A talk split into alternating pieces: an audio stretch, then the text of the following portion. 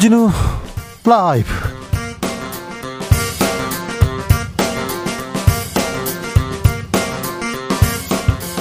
(2022년 8월 8일) 월요일입니다. 안녕하십니까. 주진우입니다 윤석열 대통령 잘 못하고 있다 부정평가가 치무 최고치입니다 그 이유로는 인사남매 정책 혼선 대통령의 태도 김건희 여사 문제 등이 거론됐습니다 야당은 대국민 사과하고 인적 쇄신하라 촉구했는데요 인적 쇄신에 대해 윤 대통령 국민 관점에서 점검하겠다고 했지만 당장 큰 인사 개편은 없을 것으로 보입니다. 교육부 총리 제외하고는 말입니다. 휴가를 마치고 돌아온 윤 대통령 강조한 것은 국민과 초심이었습니다. 민심은 초심은 아, 어떻게 변화할까요? 정치적 원의 시점에서 짚어보겠습니다. 국민의힘이 비대위 전환 속도 냅니다. 내일 마지막 관문 남겨놓고 있습니다. D- 1일인데요. 비대위원장 오선 중진 주호영 의원 유력하게 거론됩니다. 이준석 대표는 법 반격하겠다고 법적 대응 준비하고 있습니다. 그러자 후폭풍 우려하는 목소리 나옵니다.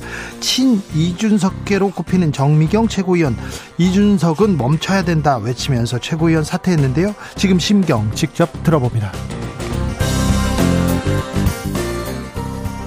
더불어민주당 전당대회 첫 성적표가 나왔습니다. 결과는 이재명 후보의 압승, 어대명에서 확대명됐다 평가 나옵니다. 이재명 후보 뒤쫓는 박용진 후보는 당대표 되면 공천권 내려놓겠다. 강성 지지층 척결에 나서겠다 외쳤습니다. 이런 가운데 이재명 후보의 노르각수 논란 그리고 당원 80조 개정 논란 나왔는데요. 박용진 의원과 직접 이야기 나눠봅니다. 나비처럼 날아 벌처럼 쏜다. 여기는 주진우 라이브입니다. 오늘도 자중차에 겸손하고 진정성 있게 여러분과 함께 하겠습니다. 다시 비가 옵니다. 많이 와요. 가을 장마, 아유, 아니죠. 제2장마, 이런 얘기도 있는데, 뭐가 맞는지는 모르겠습니다. 아무튼 물폭탄에 피해 없으신지, 아, 조심하셔야 됩니다. 안부도 전, 전해 주십시오. 비 오는 저녁 안전하게 귀가하셔야 될 텐데 비는 내일까지 온다고 합니다. 비 오는 풍경도 전해 주십시오. 샵 9730 짧은 문자 50원, 긴 문자는 100원이고요. 콩으로 보내시면 무료입니다.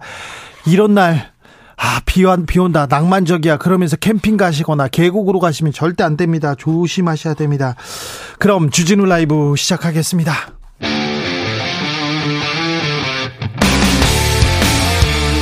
탐사보도 외길 인생 20년. 주 기자가 제일 싫어하는 것은?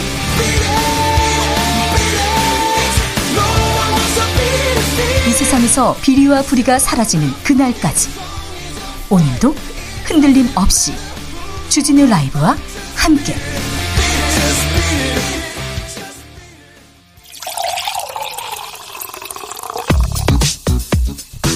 진짜 중요한 뉴스만 쭉 뽑아냈습니다. 주스. 정상근 기자 어서 오세요. 네, 안녕하십니까. 윤석열 대통령 휴가 마치고 복귀했습니다. 네, 오늘 복귀한 윤석열 대통령은 청사에서 기자들과 약식 기자회견을 가졌습니다. 어, 이 자리에서 윤석열 대통령은 휴가 기간 지난 과정을 되돌아보는 시간을 가졌다라면서 이 자리까지 오게 해준 국민들께 감사하는 마음을 다시 한번 갖게 됐다라고 했고요. 예, 국민의 뜻을 세심하게 살피고 초심을 지키면서 잘 받드는 것이 해야 할 일이다 생각했다라고 말했습니다. 네. 어, 인적 쇄신 요구에 대해서는 모든 국정 동력이 어, 국민으로부터 나오는 것이라면서 국민의 관점에서 모든 문제를 다시 점검하고 살피겠다라고 말했습니다. 겸손 낮은 자세 좀 눈에 보입니다. 박순애 교육부 장관은 음, 곧 거취를 결정할 것 같아요. 네, 오늘 언론에서 박순애 교육부 장관 겸 사회부 총리가 사퇴할 것이다라는 전망이 나왔습니다. 지금 5시 반에 이렇게 기자회견을 갖겠다고 하는데 어떤 결과가 나오는지 나오는 즉시 저희가 말씀드리겠습니다. 어제는 국가안보실 2차장 사퇴했어요? 네, 신인호 국가안보실 2차장이 전격 사직했습니다. 이 수석급 비서관이 물러난 것은 현 정부 들어 처음인데요. 네. 어, 혐오 발언 논란 등으로 김성애 전 종교 다문화 비서관이 자진 사퇴한 적은 있지만 어, 수석 수석급은 처음입니다. 어, 때문에 인적 개편 신호탄이 아니냐라는 해석도 있었는데요. 하지만 대통령실은 건강상의 이유라면서 그 외의 사직 이유는 아무것도 없다라고 밝혔습니다. 아무것도 없다고 하는데 사적인 문제가 있다는 얘기가 파닥이 좀 돌았어요. 그래서 바로 지금 서둘러서 사퇴했는데 이 문제도 곧 짚어보겠습니다. 음, 그런데요, 대통령실 사적 채용 논란 또 불거져요, 또. 네, 김건희 여사가 대학원 최고위 과정을 밟았을 당시 동기였던 한 이벤트 회사의 전직 대표가 대통령실 의전비서, 의전 비서관실 선임행정관으로 근무하고 있다고 지난 금요일 SBS가 보도했습니다. 어, 더욱이 이 행정관이 운영하던 회사는 지난해 6월 어, 윤석열 전 검찰총장의 대선 출마 선언 때 장소 대관에 나선 업체였다고 합니다. 매우 중요한 역할을 한 사람 같은데 사적 채용 논란 또 나왔어요. 대통령실에서는요? 네, 공식 입장문을 통해서 김건희 여사의 추천으로 대통령실에 채용됐다는 보도 내용은 허위나 다름없다라며 유감을 표명했습니다. 아울러 보도에 등장하는 선임, 등장하는 이 선임 행정관은 행사 및 전시기획 분야에서 어 20여 년간을 일해온 전문가라면서 어주 업무인 선임 행정관이 김 여사의 이 홍보 업무에 관여하고 있다는 보도 내용도 억지 비판이라고 주장했습니다. 알겠습니다. 권성동 원내대표 또 사적으로 또 채용했다 이런 얘기 계속 나오고 있습니다. 인사 문제가 지금 대통령 지지율에 지금 이 정권 지지율에 가장 큰 영향을 미치고 있다는 한 요소라는 것도 좀 아.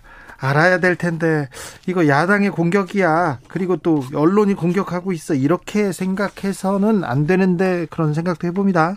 김건희 여사 박사 논문 문제 없다. 국민대에서 발표하자 논란은 더 커집니다. 네, 국민대 교수들까지 반발하고 나섰습니다. 이 국민대학교의 학문적 양심을 생각하는 교수들이라는 모임은 어제 성명을 통해서 이 국민대가 취한 그간의 과정과 재조사 결과에 깊은 자괴감을 느끼며 이 국민대 학생과 동문들에게 한없이 죄송한 마음뿐이라고 비판했습니다. 1인 시를 얘기했고 얘기, 시작했고요. 또 교수들끼리 또 다른 학자들끼리 나서서 또 이 얘기를 할 것 같습니다. 이 문제는 또 커질 것 같습니다. 왜 이렇게 또 이 문제를 처리했을까 그런 생각도 좀 해봅니다.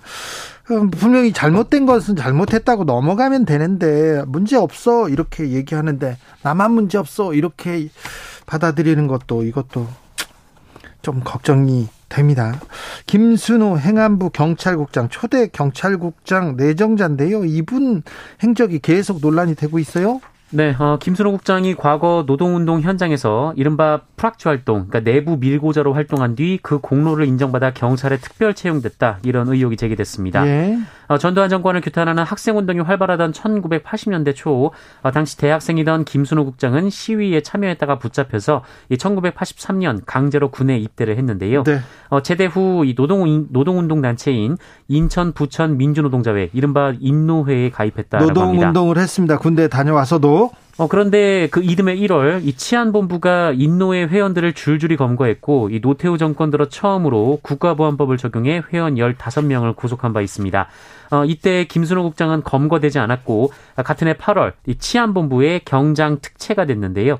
특채 사유가 대공 공작 업무였다고 합니다. 아 그래요? 어, 당시 구속됐던 인노회 회원들은 김순호 국장이 동료들을 밀고 한 것으로 의심하고 있습니다. 어, 당시 부천 지역의 책임자였던 김순호 국장이 아니면 알 수 없는 상세한 내용까지 어, 경찰이 속속들이 알고 있었다라는 것이 어, 당시 인노회 회원들의 주장입니다. 어, 또한 군에 강제 징집됐을 당시 이 김순호 국장은 이 학생운동 전력자들의 생각과 이념을 바꾸고 또 출신 대학교에 첩보를 수집해오는 어, 이른바 보안사령부 녹화사업 대상자였던 것으로 전해졌습니다. 어, 이와 관련해서 김순호 국장은 주체 사상의 회의감을 느껴서 치안본부를 찾아갔으며 인노회에 대해서 아는 대로 썼지만 끈앞풀로 활동한 적은 없다라고 반박했습니다. 치안본부를 찾아갔고 인노회에 대해서 아는 대로 썼다. 네. 경찰에서는 뭐라고 합니까? 네, 어, 몰랐다라는 것이 이상민 행정안전부 장관이나 또 오늘 인사청문회 중인 윤희근 경찰청장 후보자의 말입니다. 어, 이상민 장관은 오늘 언론에 어, 사전에 이 김 국장이 과거 의혹에 대해 알고 있었는지에 대한 질문을 받고 몰랐다라고 답했는데요. 어, 그러면서도 30년 전의 일이라면서 어, 개인의 일인데 행안부가 뭐라 할 것은 아니다라고 말했습니다. 어, 윤희근 경찰청장 후보자는 오늘 청문회 자리에서 그런 부분까지 알고 추천하지 않았다라면서 경찰청장 후보자로서 추천 협의 과정을 거쳤고 어, 논란과 관련해서는 추후 한 번 더 검토하도록 하겠다라고 말했습니다. 오늘 경찰청장 후보자 청문회 지금 열리고 있죠. 네, 어, 야당인 민주당은 경찰국 신설이 헌법과 경찰법 위배 사안이다라고 공세를 폈습니다. 어, 이에 대해서는 윤희근 후보자도 명확한 답변을 하지 못했고요. 어, 그리고 지난달 총경회의를 주도한 류사명 총경에 대한 징계 과정 등에 대해서도 문제 제기가 이어졌는데 어, 윤희근 후보자는 사실관계 확인 이후 사안의 경중에 따라 판단을 드리도록 하겠다라고 답했습니다. 내일 비상 대책이 그러니까 국민의힘에서 비대위 체제가 출범할 것으로 보입니다. 이준석 대표도 본격적으로 움직입니다. 소식입니다. 네, 비대위 전환 결정을 하루 앞두고 국민의힘에서 긴장감이 높아지고 있습니다. 해임 위기에 몰린 이준석 대표가 지난 주말 후회 없는 결말 언급하면서 어, 전면전을 예고했는데요. 어제는 SNS에 오는 13일 기자회견을 열겠다라는 뜻을 밝혔습니다. 이 기자회견 내용에 대한 구체적인 설명은 없었는데 어, 내일 예정된 이 정국이 결정에 대한 공식 입장을 밝힐 것으로 예상이 되고 있습니다. 법적 뭐 대응을 할 거라는 얘기도 있어요. 네, 이 법률 대리인을 통해서 가처분 신청서 초안을 마련했다 이런 보도가 나왔고요. 또 이 전국이 결정 이후 본격적으로 법적 대응에 나서는 방안을 검토하는 것으로 알려졌습니다. 민주당에선 전당대회 지금 치러지고 있습니다. 첫 성적표를 받았는데 이재명 압승입니다. 네, 지난 토요일 발표된 강원, 대구, 경북의 권리당원 투표 결과 이재명 의원은 74.8%를 얻어서 20.3%의 박용진 의원, 4.9%의 강훈식 의원을 압도했습니다. 어, 제 발표된 제주, 인천 경선에서도 각각 70.48, 75.4 등 압승을 거뒀는데요. 네. 어, 이재명 의원의 누적 득표율은 74.15%로 집계가 됐습니다. 예상보다도 이재명 의원의 득표율 높습니다. 그런데 민주당에서 당원 논란, 당원 개정하자 이런 논란 되고 있어요. 네, 민주당 당원 80조는 부정부패로 기소된 사람은 직무정지가 된다라는 조항이 있는데요. 어, 이재명 후보는 법인카드 유용 의혹 등으로 수사선상에 올라 있는 상황이라 이 당대표가 되면 해당 조항으로 인해 운신의 폭이 좁아질 수 있다 이런 분석이 나오고 있습니다. 이 부분에 대해서 박용진 의원은 어떻게 생각하는지 민주당은 어떻게 생각하는지 잠시 후에 자세히 물어보겠습니다. 곽상도 전 의원 아, 대장동에서 50억 원, 50억 클럽의 한 회원이기도 했죠. 그런데 보석 신청 받아들였네요. 네, 대장동 개발 사업에 도움을 주고 뇌물을 수수한 혐의로 올해 2월 구속 기소된 곽상도 전 의원이 보석으로 풀려납니다. 어, 서울중앙지방법원은 오늘 이 곽상도 전 의원의 보석 신청을 받아들였고 어, 이에 곽상도 전 의원은 어, 서울구치소에서 풀려날 것으로 보입니다. 네, 코로나 상황은 어떻습니까? 네, 오늘 코로나19 신규 확진자 수는 5만, 5만 5,292명으로 어제보다는 5만여 명 정도 적습, 니다만 어, 지난주에 비해서는 1.24배, 2주 전에 비해서는 1.54배에 이르렀습니다. 계속 늘고 있어요. 네, 일주일 전 대비해서도 이 올라간 배율이 최근 일주일 사이에 조금 높아진 상황인데요. 이 방역 당국과 전문가들은 이번 코로나19 재유행이 정점에 다가가고 있다 이렇게 전망을 하고 있는데 어, 이르면 이번 주 늦어도 이달 중으로 정점을 찍고 하락세로 전환될 수 있다 이런 예측이 나오고 있습니다. 아, 다만 휴가철 검사 건수 감소로 잠시 주춤했던 확진자 수가 일시적으로 증가할 수도 있으며 이 정점이 꺾여도 유행은 길게 이어질 수 있다 이런 예상도 나오고 있습니다. 내일 얼마나 확진자가 나오는지 한번 지켜보자고요.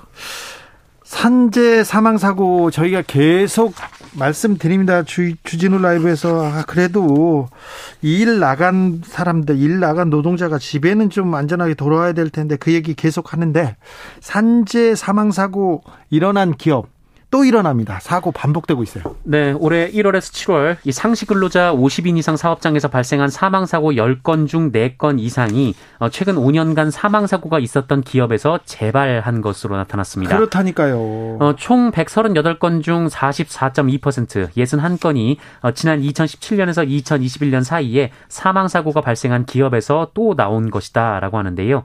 어, 특히 중대재해기업처벌법이 실행 중인 지난달의 경우 50인 이상 사업장에서 발생한 사망 사고가 30건이었는데 어, 지난해 같은 기간인 열 그, 같은 기간에 나왔던 12건보다 18건이나 늘었다고 합니다. 12 2배 이상 늘었다고요? 네. 그리고 이 중 30건 중에 절반이 어, 최근 5년간 사망 사고가 발생했던 기업에서 재발한 것으로 조사가 됐습니다. 재발 사고예요. 그러니까 이거 조금 안전에 대해서 이거 문제가 있는 부분에서 또 이렇게 또 일어나는 거 아닙니까? 그러니까 좀 막을 수 있었던 사건이다.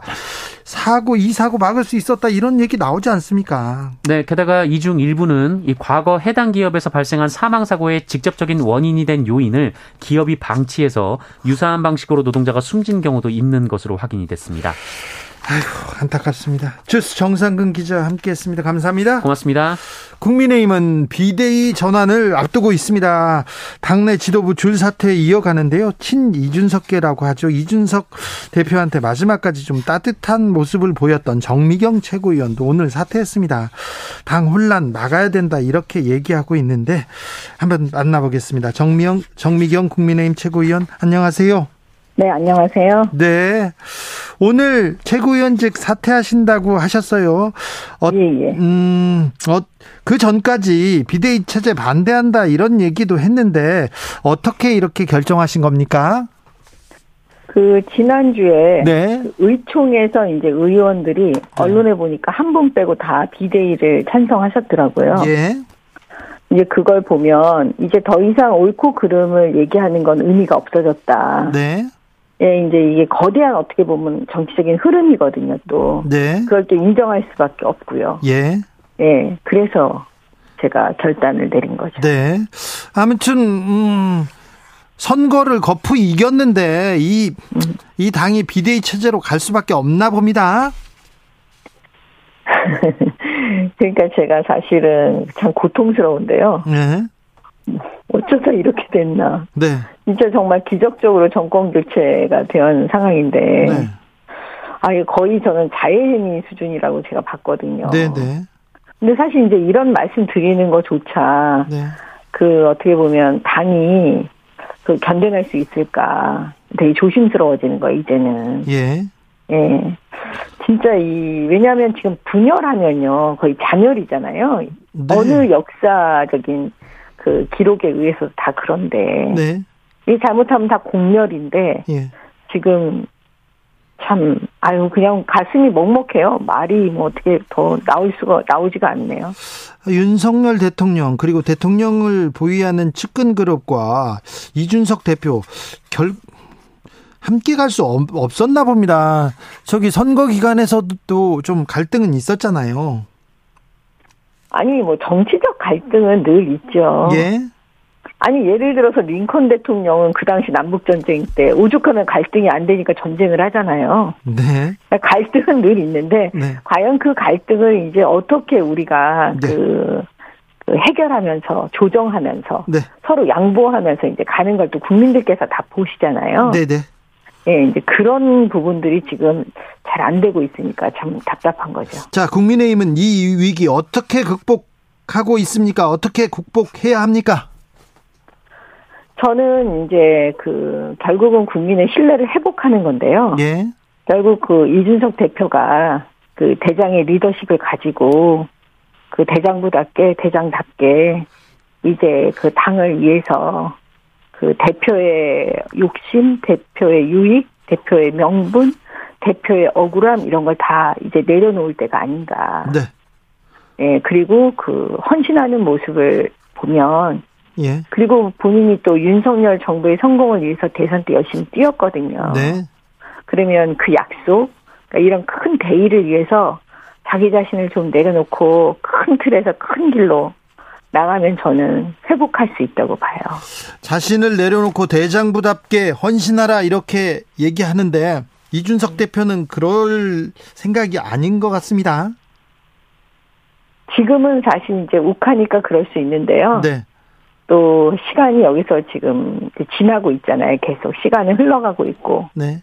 또 하룻밤 자고 나면 다시 생각할 수 있고 예. 예, 분명히 그러기를 큰 결단을 내려주기를 지금 많은 사람들이 네. 그 바라고 원하니까 네. 그 이준석 대표도 고민을 많이 할 것 같습니다. 네.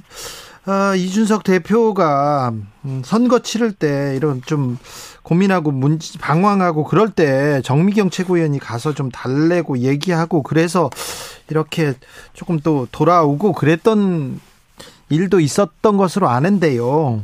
네. 잘 뭐 그렇게 결정할까요? 아 이제 충분히 얘기했고요. 네. 그 저는 이준석 대표도 지금 많이 고민하고 있을 거라고 봐요. 아 그래요? 네. 네. 그래서 지금 직접적으로 얘기를 안 하고 13일 날 기자회견 하겠다. 그때 뭘 하겠다. 그때로 밀어놓은 건가요? 고민하고 있어서. 그것까지는 뭐, 예, 제가 뭐, 그것까지는 알 수가 없지만, 네. 그, 충분히 말을 하고 서로 얘기를 했기 때문에, 네. 그, 이준석 대표도, 그, 아마 고통스러우면서, 그, 아마 많은 생각을 하고 있지 않을까. 예, 그냥, 그런 느낌이 오는데요. 네. 이준석 대표가 지금 당내 사람들하고 이- 계속 얘기하고 고민을 토로하고 있습니까? 그 누군진 모르지만 아니 그거는 항상 뭐 얘기할 수 있는 사람은 있으니까요. 네. 그 네. 지금 최고위원 정미경 최고위원하고도 지금 얘기가 됩니까? 아니 지금 얘기를 했잖아요. 네네 알겠어요. 네, 네. 지금 얘기하시고 계시죠. 네 알겠습니다. 자 그러면 지금 오늘 한기호 사무총장도 사퇴했고요. 어, 지금 정미경 최고위원도 사퇴하고 당내 이제 수습 돼가고 있습니까? 아니 그렇죠. 그러니까 수습을 위해서 네. 그 당의 정상화를 위해서 사실은 한기호 사무총장도 그렇고 부총장들도 그렇고 당직자들이 많이 고민하고 있는 거예요. 네, 지난주 내내 얼마나 고민을 많이 했겠습니까? 네. 그 고민들을 사실 담은 거죠. 오늘의 사태는. 아 그렇습니까? 예. 네. 네. 한 교수님께서 싸우지 말고 화합하는 정치를 보여주세요 얘기합니다. 국민의힘은 주호영 비대위 체제로 출범할 것 같습니다. 네. 그래요? 네. 그러면 이제 조금 어, 이제 화합으로 가닙니까? 갈등을 접어놓고 이제 화합으로 가야죠. 네, 예, 가야죠. 이제 그런 큰 이제 큰 길로 가야죠. 네, 예. 그러니까 국민이 그렇지 않으면 국민의 신뢰 회복이 굉장히 어려울 거예요. 네. 그렇게 가야 되는데 13일 기자회견이 또 분수령이 될 것 같은데 이준석 대표가 만약에 가처분이나 법적 대응으로 가면 어떻게 됩니까? 그러면 이제 지금의 혼란보다 더 큰 혼란이 올, 거요, 올 거고요. 예. 지든 이기든. 네, 그 다음에 과연 그게 돌이킬 수 없을 정도의 그 상황을 초래할 수도 있다라고 보기 때문에 네, 지금 사실 많은 사람들이 이준석 대표에게 그, 그 법적인 분쟁, 가처분 이렇게 하면 안 된다라고 다 조언하고 있는 걸로 알고 있어요. 그래요. 그 만약에 네. 아, 네, 이준석 대표가 13일 날 어떤 결정을 하느냐에 따라서 좀 국민의힘은 향방이 조금 정해지겠네요. 아, 자, 아니, 윤 하여튼, 네. 착잡하시네요. 네. 네. 그러니까 지금 그 우리는 대의랑 정치를 하면서 네. 사실은 그 국민들께도 자기 자신에게도 보통 약속을 하지 않습니까? 네. 대의를 위해서 자기 자신을 내려놓을 수 있다라고 약속을 하는 건데요. 네. 지금이 그 우리 모두에게 필요한 시점인 것 같아요. 그래요. 예. 알겠습니다. 그러니까 그래서 윤석열 정부의 성공을 위해서 네. 그 우리 모두 그 좀 내려놔야 될 때가 아닌가. 네. 네, 그래서 그렇게 보고 있습니다. 그래서 정미경 최고위원도 내려놓으신 거고요. 네. 네. 윤석열 대통령 휴가 마치고 왔습니다. 자, 지지율 하락세, 음, 국민의힘 상황하고도 연관이 있을 텐데, 이제 업무에서 업무 복귀했으니까 지지율 하, 하락세는 막을 수 있을까요? 그 사실 문재인 정권 5년 내내 그 문재인 대통령 경제 정책 정말 저는 그 우리 국민들께서 다 아시겠지만 100% 실패한 거거든요. 그럼에도 불구하고 문재인 대통령 지지율이 30% 밑으로 내려간 적이 거의 없었던 것 같아요. 제 기억에. 네. 그거는 결국 뭐냐면 민주당 그 지지하는 정당 민주당이 분열하지 않았기 때문이라고 보거든요. 네. 그런데 지금 우리 당의 이런 내홍이 어떻게 보면 대통령 지지율에 거의 직격탄으로 지금 저는 나타난다고 봐요. 네. 우리의 분열이.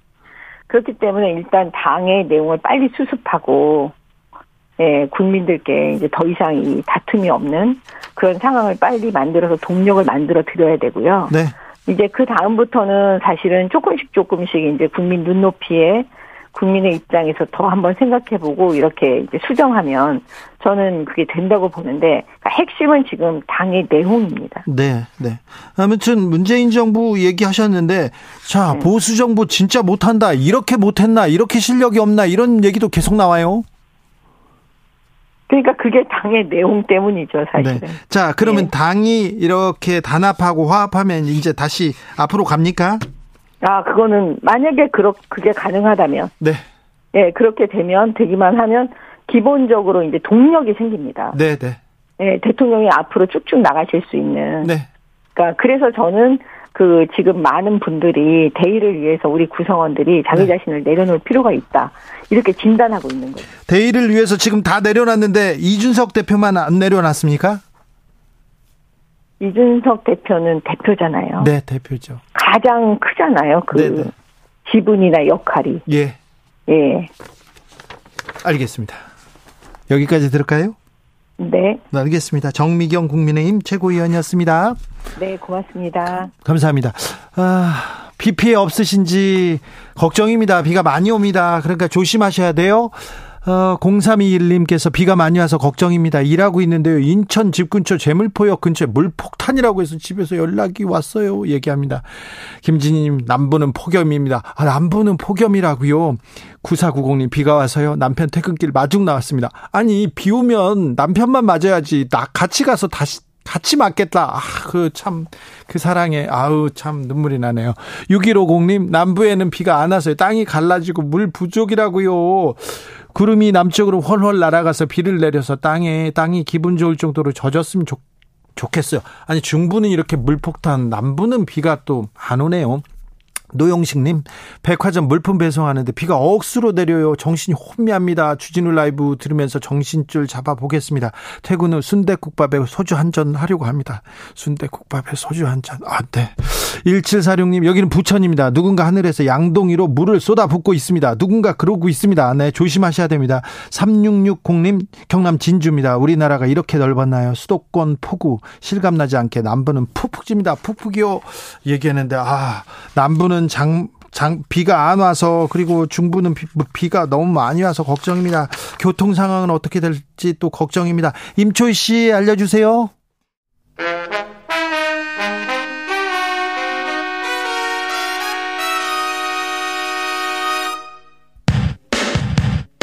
주진우 라이브 돌발 퀴즈.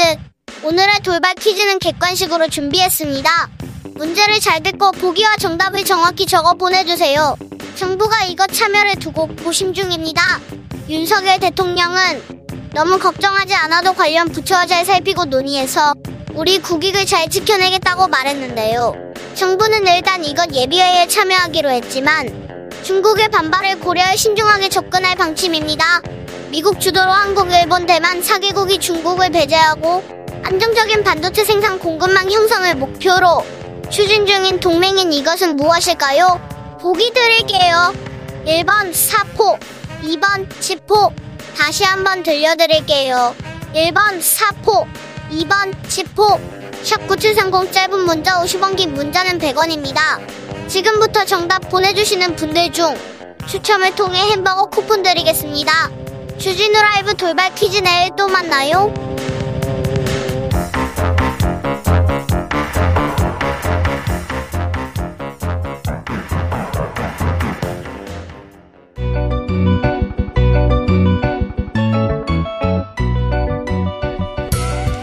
한층 날카롭다 한결 정확하다 한편 세심하다. 밖에서 보는 내밀한 분석 정치적 원의 시점.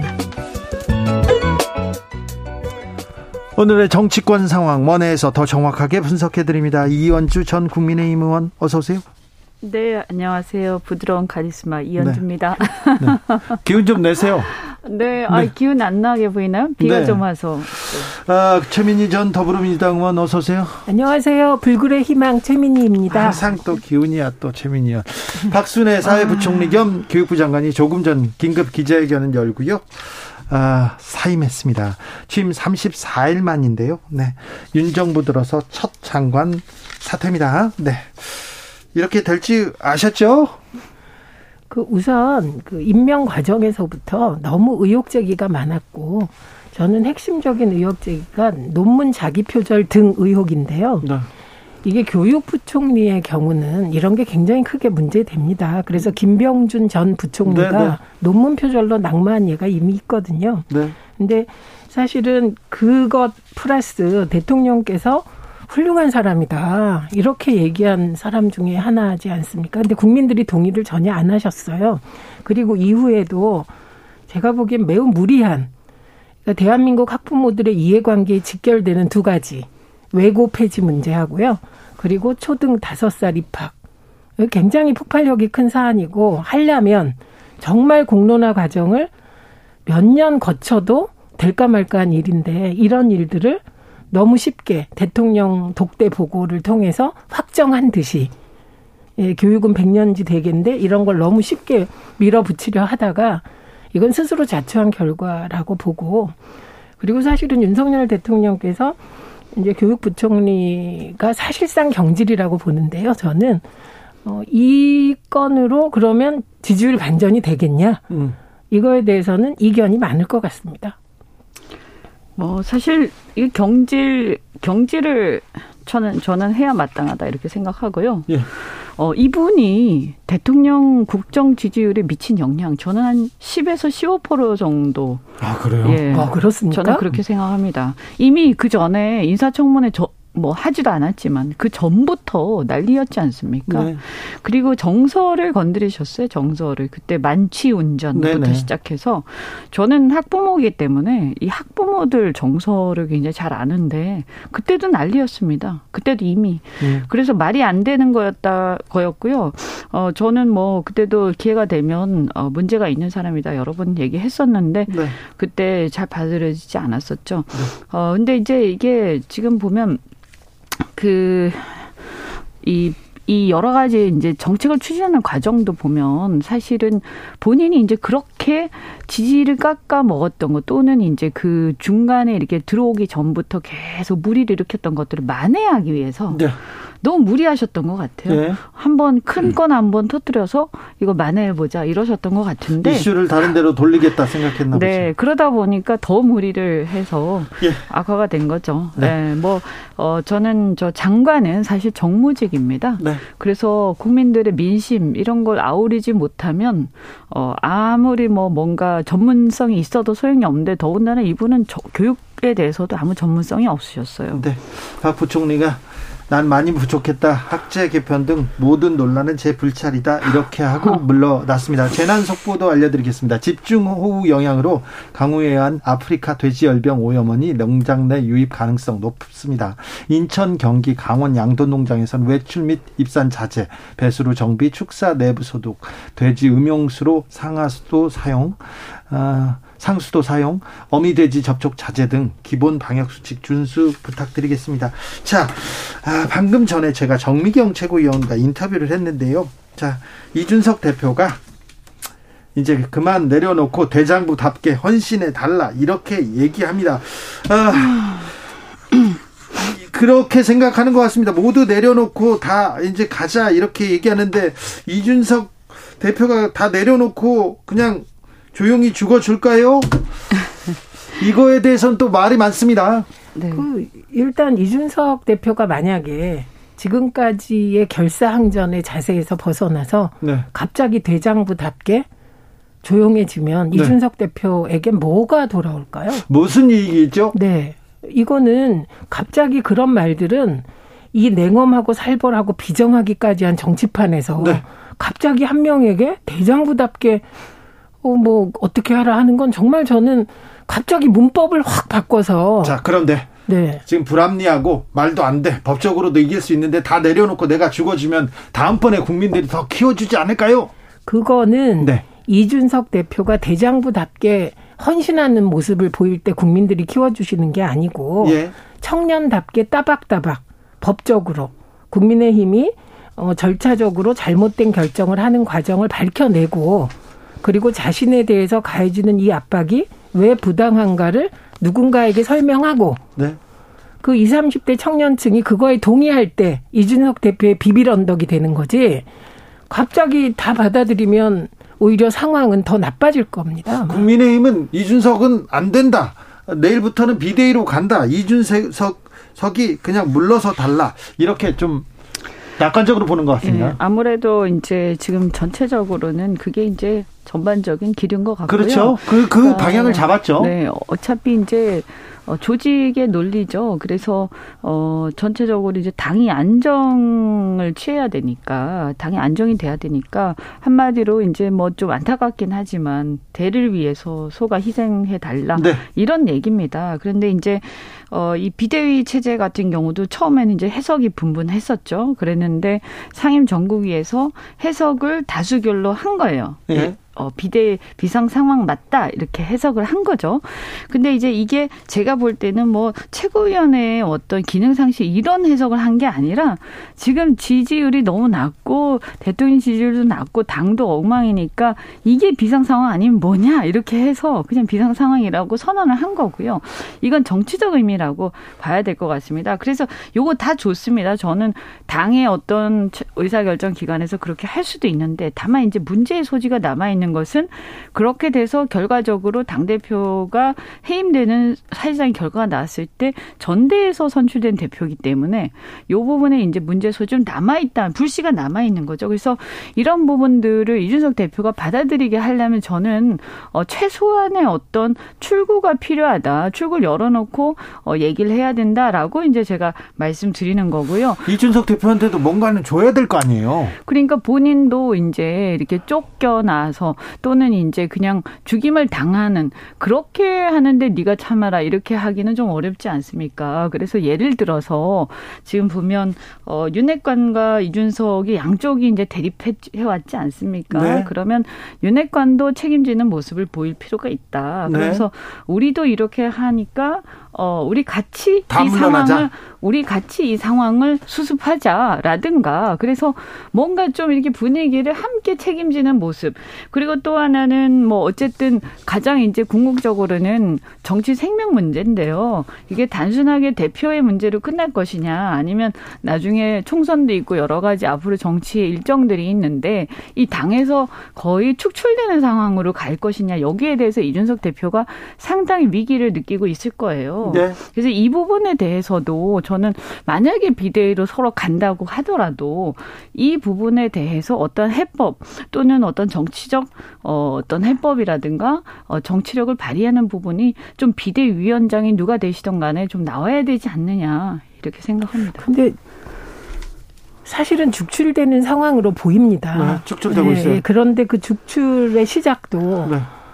어, 이건 어마어마한 말로 하기 부끄러운 비리 의혹으로 시작을 했단 말이죠. 네. 예, 입에 담기 어려운.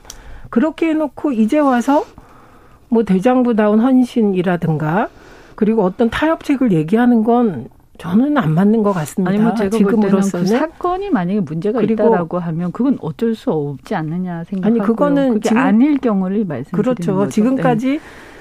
어, 이현주 의원님 등을 비롯한 다수의 패널들의 주장은 아직 그 사건의 진위도 어, 네. 밝혀지지 않았고 수사가 끝나지 않았는데 당 대표를 윤리위에서 징계하는 게 맞냐부터 시작된 것이거든요. 그래서 지금으로서 저는 이준석 대표가 타협을 한다 그래도 저는 법적 소송까지는 가야 하지 않느냐 이렇게 생각합니다. 예. 가서 예를 들면 지금 가장 문제가 되는 건 과연 사퇴한 최고위원이 의결권이 있느냐.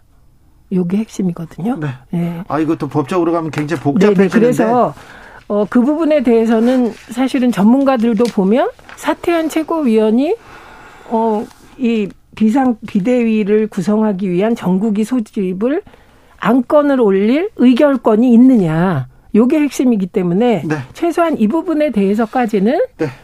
판단을 받아보고 싶어 하지 않을까 싶습니다. 오세훈, 홍준표, 정미경, 박민영 그래도 이 준석 대표 얘기를 좀 들어주고 두둔하던 사람들인데 이분들마저 다 좀 자중자애해라. 네가 물러서야 된다. 가처분 하지 마라 이렇게 얘기하고 있습니다. 외로워진 아, 네. 이준석 대표의 뭐 어쨌든 판단은 당이 그래도 당이 좀 안정을 더 이상 혼란해지면 안 되지 않느냐 이런 이제 당을 생각하는 마음들이신 거죠. 예, 예. 예 이준석 대표를 뭐 버린다 이런 것보다는 네. 그럴까요? 한 마디만 더 드리면 만약에 지금 와서 어떤 극적인 타협을 하려면 그건 굉장한 조정 능력이 필요한 거. 지금껏 안 됐는데 며칠 예, 만에 될까요? 예, 그리고 이게 정치적으로 해결하라고 저희가 왜 이렇게 시끄럽게 하냐는 지적도 했는데 그 정치적으로 해결하지 못해서 이렇게 시끄럽게 온 거거든요. 네. 그러니까 그런 강력한 지금까지 없던 조정 능력은 어디서 올 것인가 이게 핵심인 것 같습니다. 아니 이제 새롭게 만약 비대위원장이 선출이 되시면 네. 어 저는 그분의 그 저기 할 임무 중에 하나가 왜냐하면 이게 완전히 그 그냥 어 이게 해결된 상황은 아닐 거 아닙니까? 예? 계속 시끄러울 거란 말이에요. 그래서 뭐 이걸 궁극적으로 그냥 어 근본적인 해법을 찾기는 어렵겠지만 그분이 하실 일은 그 중에 하나가 어쨌든 이 문제에 대해서 정치적 어떤 어 해법을 찾는 것도 어, 될 수 있다라고 생각합니다. 알겠습니다. 자, 오늘 휴가를 마치고 윤 대통령이 돌아왔습니다. 오늘 어, 돌아오는 길 어떻게 보셨습니까? 최민희 의원님? 그 우선 다소 낮아진 자세로 네, 겸손 예, 예. 국민의 뜻을 세심하게 살피겠다. 네. 그건 뭐 너무 당연하고 네. 그렇게 네. 가야 되는 자세입니다. 초심도 얘기했습니다. 예, 근데 초심을 얘기했는데 이게 그렇게 넘어가기에는 상황이 좀 안 좋다고 생각하는 게 국민들이 초심에 대해서 의심하고 있는 상황이라고 봅니다.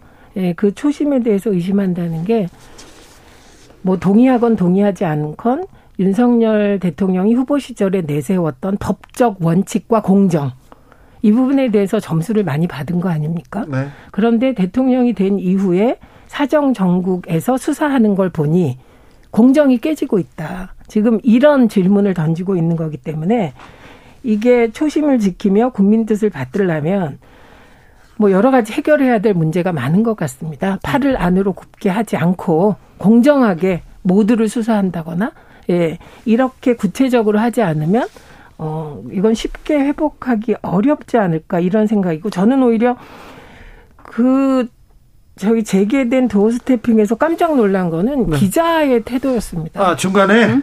대통령님 화이팅이라는 네. 얘기를 얘기가 마이크를 통해서 흘러나왔을 때 약식 기자회견 중간에 나왔어요. 끝도 네, 아니고요. 네, 저는 그냥 옆에 있던 누군가가 무슨 청원 경, 뭐, 뭐 경호팀이라거나 뭐 다른 사람이 그러는 줄 알았어요. 네. 근데 그게 기자로 확인됐을 때 정말 깜짝 놀랐습니다. 아리랑 어떻게 TV 문아무개 기자입니다. 네, 그, 그 기자가 어떻게 그 최고 권력을 감시하고 최고 권력에게 날카로운 질문을 국민을 대신해서 하는 기자가 네. 그 자리에서 대통령님 화이팅을 네. 외치고 윤 대통령은 너무나 반가워하고 기뻐하는 모습을 보이고 그 과정에서 다른 기자들이 막 웃고 이게 저로선 충격적인 장면이었습니다. 이현주 의원님.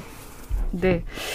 그 이게 오늘 보니까 이제 국민의 뜻을 세심하게 살피겠다. 네. 이제 그 전에 이제 여론이나 지지율에 대해서 일일비하지 않겠다라는 이 어떤 관점 이거는 확실히 많이 바뀌셨어요. 네. 그래서 네. 지지율을 심각하게 받아들이기 시작했다. 인식이 바뀌신 것은 저는 이제 진일보 했다라고 보입니다. 어, 다만 이제 어, 조금 기대를 아마 국민들이 하셨을 텐데 좀 더 구체적인 어떤 그렇죠. 어, 안들 그러니까 뭐 어떤 대국민 담화와 함께 네. 나오지 않을까라고 생각했을 텐데 그건 아직까지 안 나왔는데 저는 아마 어, 좀 조만간 나오지 않을까 준비해서 나와야 될 것 같아요. 네, 그래서 좀 기다려 주실 필요가 있다라고 네. 생각하고요. 예.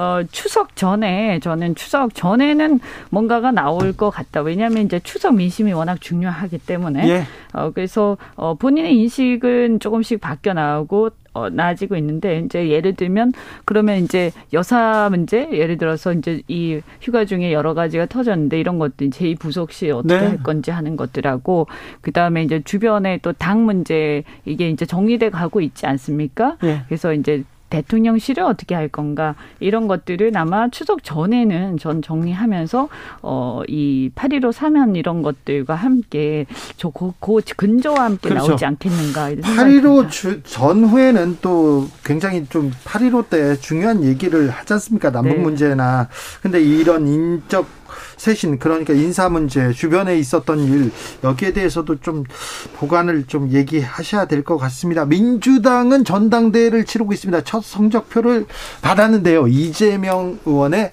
독주 압승이었습니다. 그, 이 부분은 기자들이 일부 그 기사를 쓰시면서 개딸 양아들 3월 음, 9일 이후에 민주당에 들어온 그 새 권리당원들 때문에 권리당원 지형이 바뀌었다 이런 기사들을 쓰시더라고요. 근데 그건 사실과 다릅니다. 그렇죠. 예, 대선 이후에 들어온 권리당원들 한 20만은 이번에 투표권이 주어지지 않습니다. 네. 그래서 그런 권리당원의 구성 변화라기보다는 지금 민주당 지지자들이 보기엔 윤석열 정부의 폭주가 이어지고 지지율이 추락하고 지금 세계 속의 한국의 위상도 떨어지고 물가는 오르고 살기가 너무 힘들어서 이재 이재명 후보가 대표가 돼서 선명 야당으로 유능하게 야무지게 정부 여당의 실정을 공격하고 대한 정당으로 자리매김해달라는 요구가 네. 권리당원 전반에게 이렇게 공유되는 것이라고 생각합니다. 이현주 의원님 왜 한숨 쉬세요?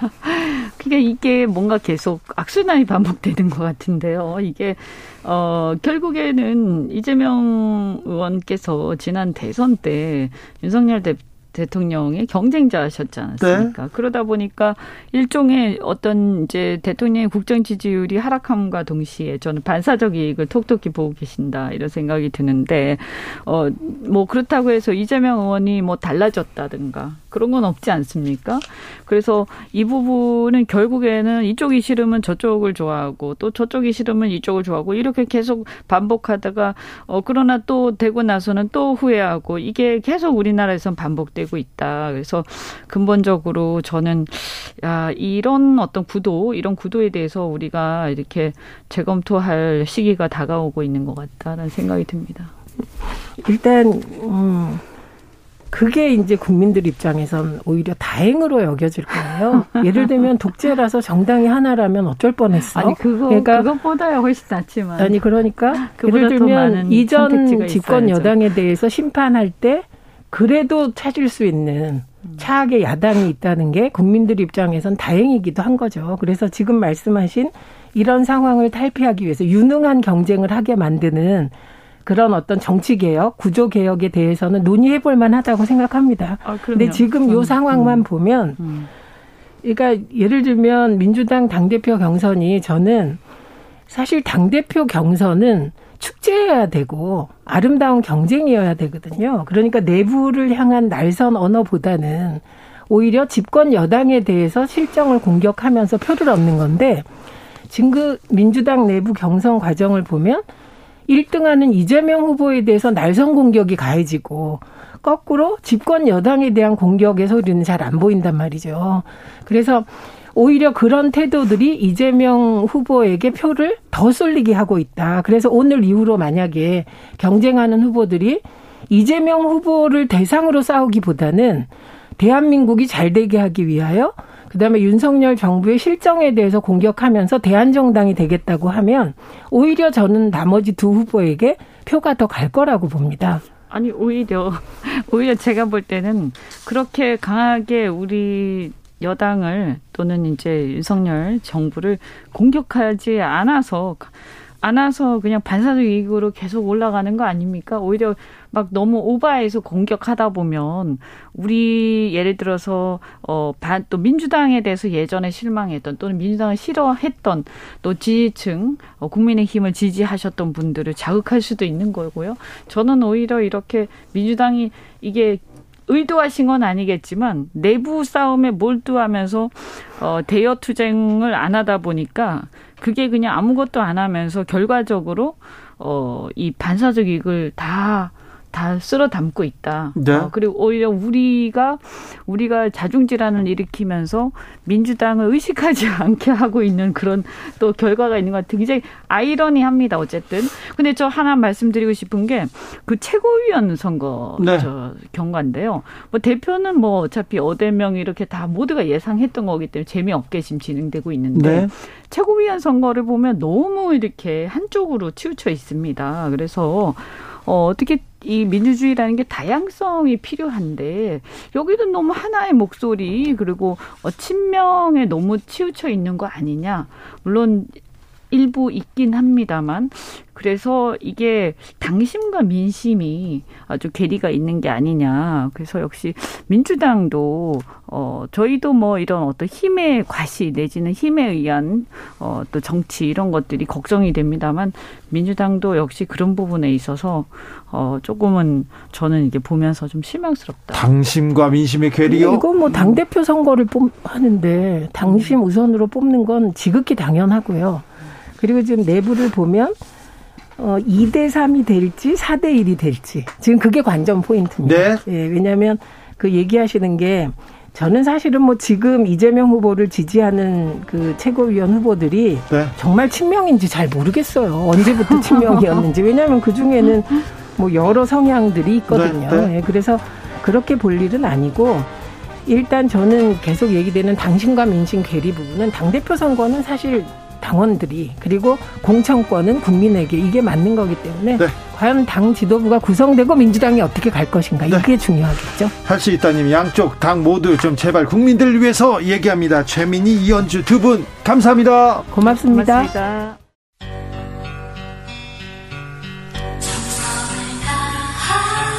정성을 다하는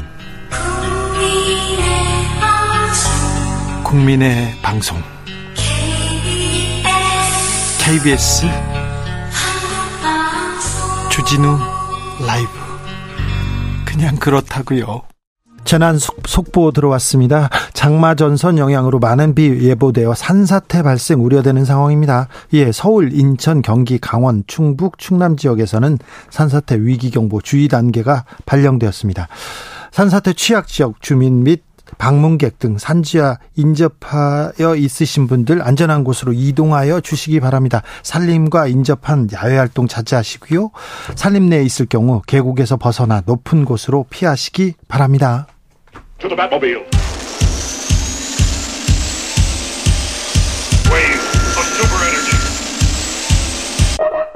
주 기자의 1분 한때 모두가 선망했다고 합니다. 경쟁률이 100대 1을 넘기기도 했죠. 지구상 가장 어려운 관문을 뚫은 사람들이 있습니다. 7급 공무원 말입니다. 그런데 지난 주말에 7급 공무원의 월급 명세표가 공개됐습니다. 월 급여는 각종 수당을 포함해서 255만 원, 세금을 제한 실수령액은 199만 8천 원이었습니다. 보너스를 받는 달은 더 받을 거예요. 그래도 생각보다 너무 적은 액수에 놀랐다는 반응이 줄을 이루었습니다. 지난 주말 예능 프로그램에 나왔던 미국 대위의 월급 명세표도 공개됐습니다. 10년차 미군 대위의 기본 월급은 약 7천 달러. 911만 원 넘었습니다. 기본 급식 수당으로는 280달러, 36만 원이었고요. 기본 주택 수당으로 441만 원 가량 나왔습니다. 위험 수당은 50달러. 그러니까 미군에게 우리나라가 그렇게 위험한 지역은 아니었군요. 생활비로도 615달러, 약 80만 원 받았습니다. 그의 월급은 약 1,475만 원이었습니다. 미군 대위는 1,475만 원. 우리 7급 공무원은 255만 원. 네. 물론 단순 비교 불가능합니다. 국가 경제력 차이도 있고요. 하지만 우리 공무원들 더 우수할 텐데, 우리 공무원들이 더 오래 열심히 일하는데 그런 확신은 있습니다. 저한테는 확신이 있어요. 그만큼 대우를 받았으면 좋겠다는 바람도 있습니다. 열심히 일하는데 대우해줘야죠. 그런데요, 윤석열 정부에서는 공무원 줄이고 공무원 월급도 줄이겠다. 줄일 건 다 줄이겠다고 얘기합니다. 현실을 제대로 파악하고 하시는 말씀인지 의문이 좀 듭니다. 9급 공무원, 그리고 대다수의 8급 공무원, 최저임금 수준의 대우를 받고 있습니다. 더 이상 희생을 강요하는 것만으로는 안 됩니다. 언제까지 공무원은 철밥통이니까 그냥 일만 해 이게 말이 안 되지 않습니까? 대통령이 2025년까지 병사 월급 200만 원 맞춰주겠다 이렇게 했습니다. 그렇다면 공무원들의 처우는 어떻게 하실지 궁금합니다. 그리고 박순애 교육부 장관의 정책 보좌관 권통일 씨, 권성동 원내대표 보좌관 출신이라고 합니다. 교육 고용노동부 장관의 정책 보좌관 또권 원내대표의 선임 보좌관 출신입니다. 강원랜드의 대통령실의 정부 부처까지 공무원 시험 합격은 권성동입니까? 불공정의 화두가 된 인사 문제는 어떻게 하실지도 궁금합니다. 지금까지 주기자의 1분이었습니다. JG Empire State of Mind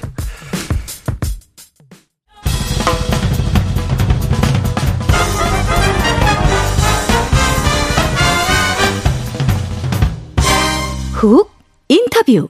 모두를 위한 모두를 향한 모두의 궁금증 훅 인터뷰. 더불어민주당 전당대회 성적표가 나왔습니다. 첫 경선 성적표입니다. 결과는 어대명, 확대명이라는 얘기도 있었는데요. 이제 남은 시간은 3주입니다. 자, 1위 이재명 후보를 뒤쫓고 있는 박용진 후보의 반전카드 들어보겠습니다. 안녕하세요. 예, 박용진입니다. 반갑습니다. 네. 첫, 음, 첫 주 성적표가 나왔어요. 어떻게 보셨습니까? 어, 당원들의 그 이재명 후보에 대한 어떤 지지 강도는 이전에 여론조사 등에서를 통해서도 확인을 계속했었고요. 예. 어, 아직 우리 당의 그 더 많은 당원들의 결심 그리고 네. 대의원들의 판단 또 여론조사를 통해서 확인할 수 있는 일반 당원 및 일반 국민들도 뭐 어마무시하게 많이 남아 있기 때문에 네. 어 이제 쫓아갈 일만 남았고 어 추격할 발판 마련할 일만 남았습니다. 자, 좀 반전 카드가 절실한데 격차가 좀 너무 큰 거 아닙니까? 격차 지금 크지만 사실 오늘 제가 그 전라북도의 한 지역위원장하고 그 전화를 했는데요. 네. 국회의원이시죠? 예. 예. 자기 지역만 권리당원이 2만 명이 넘는다고 그러더라고요. 아, 그래요?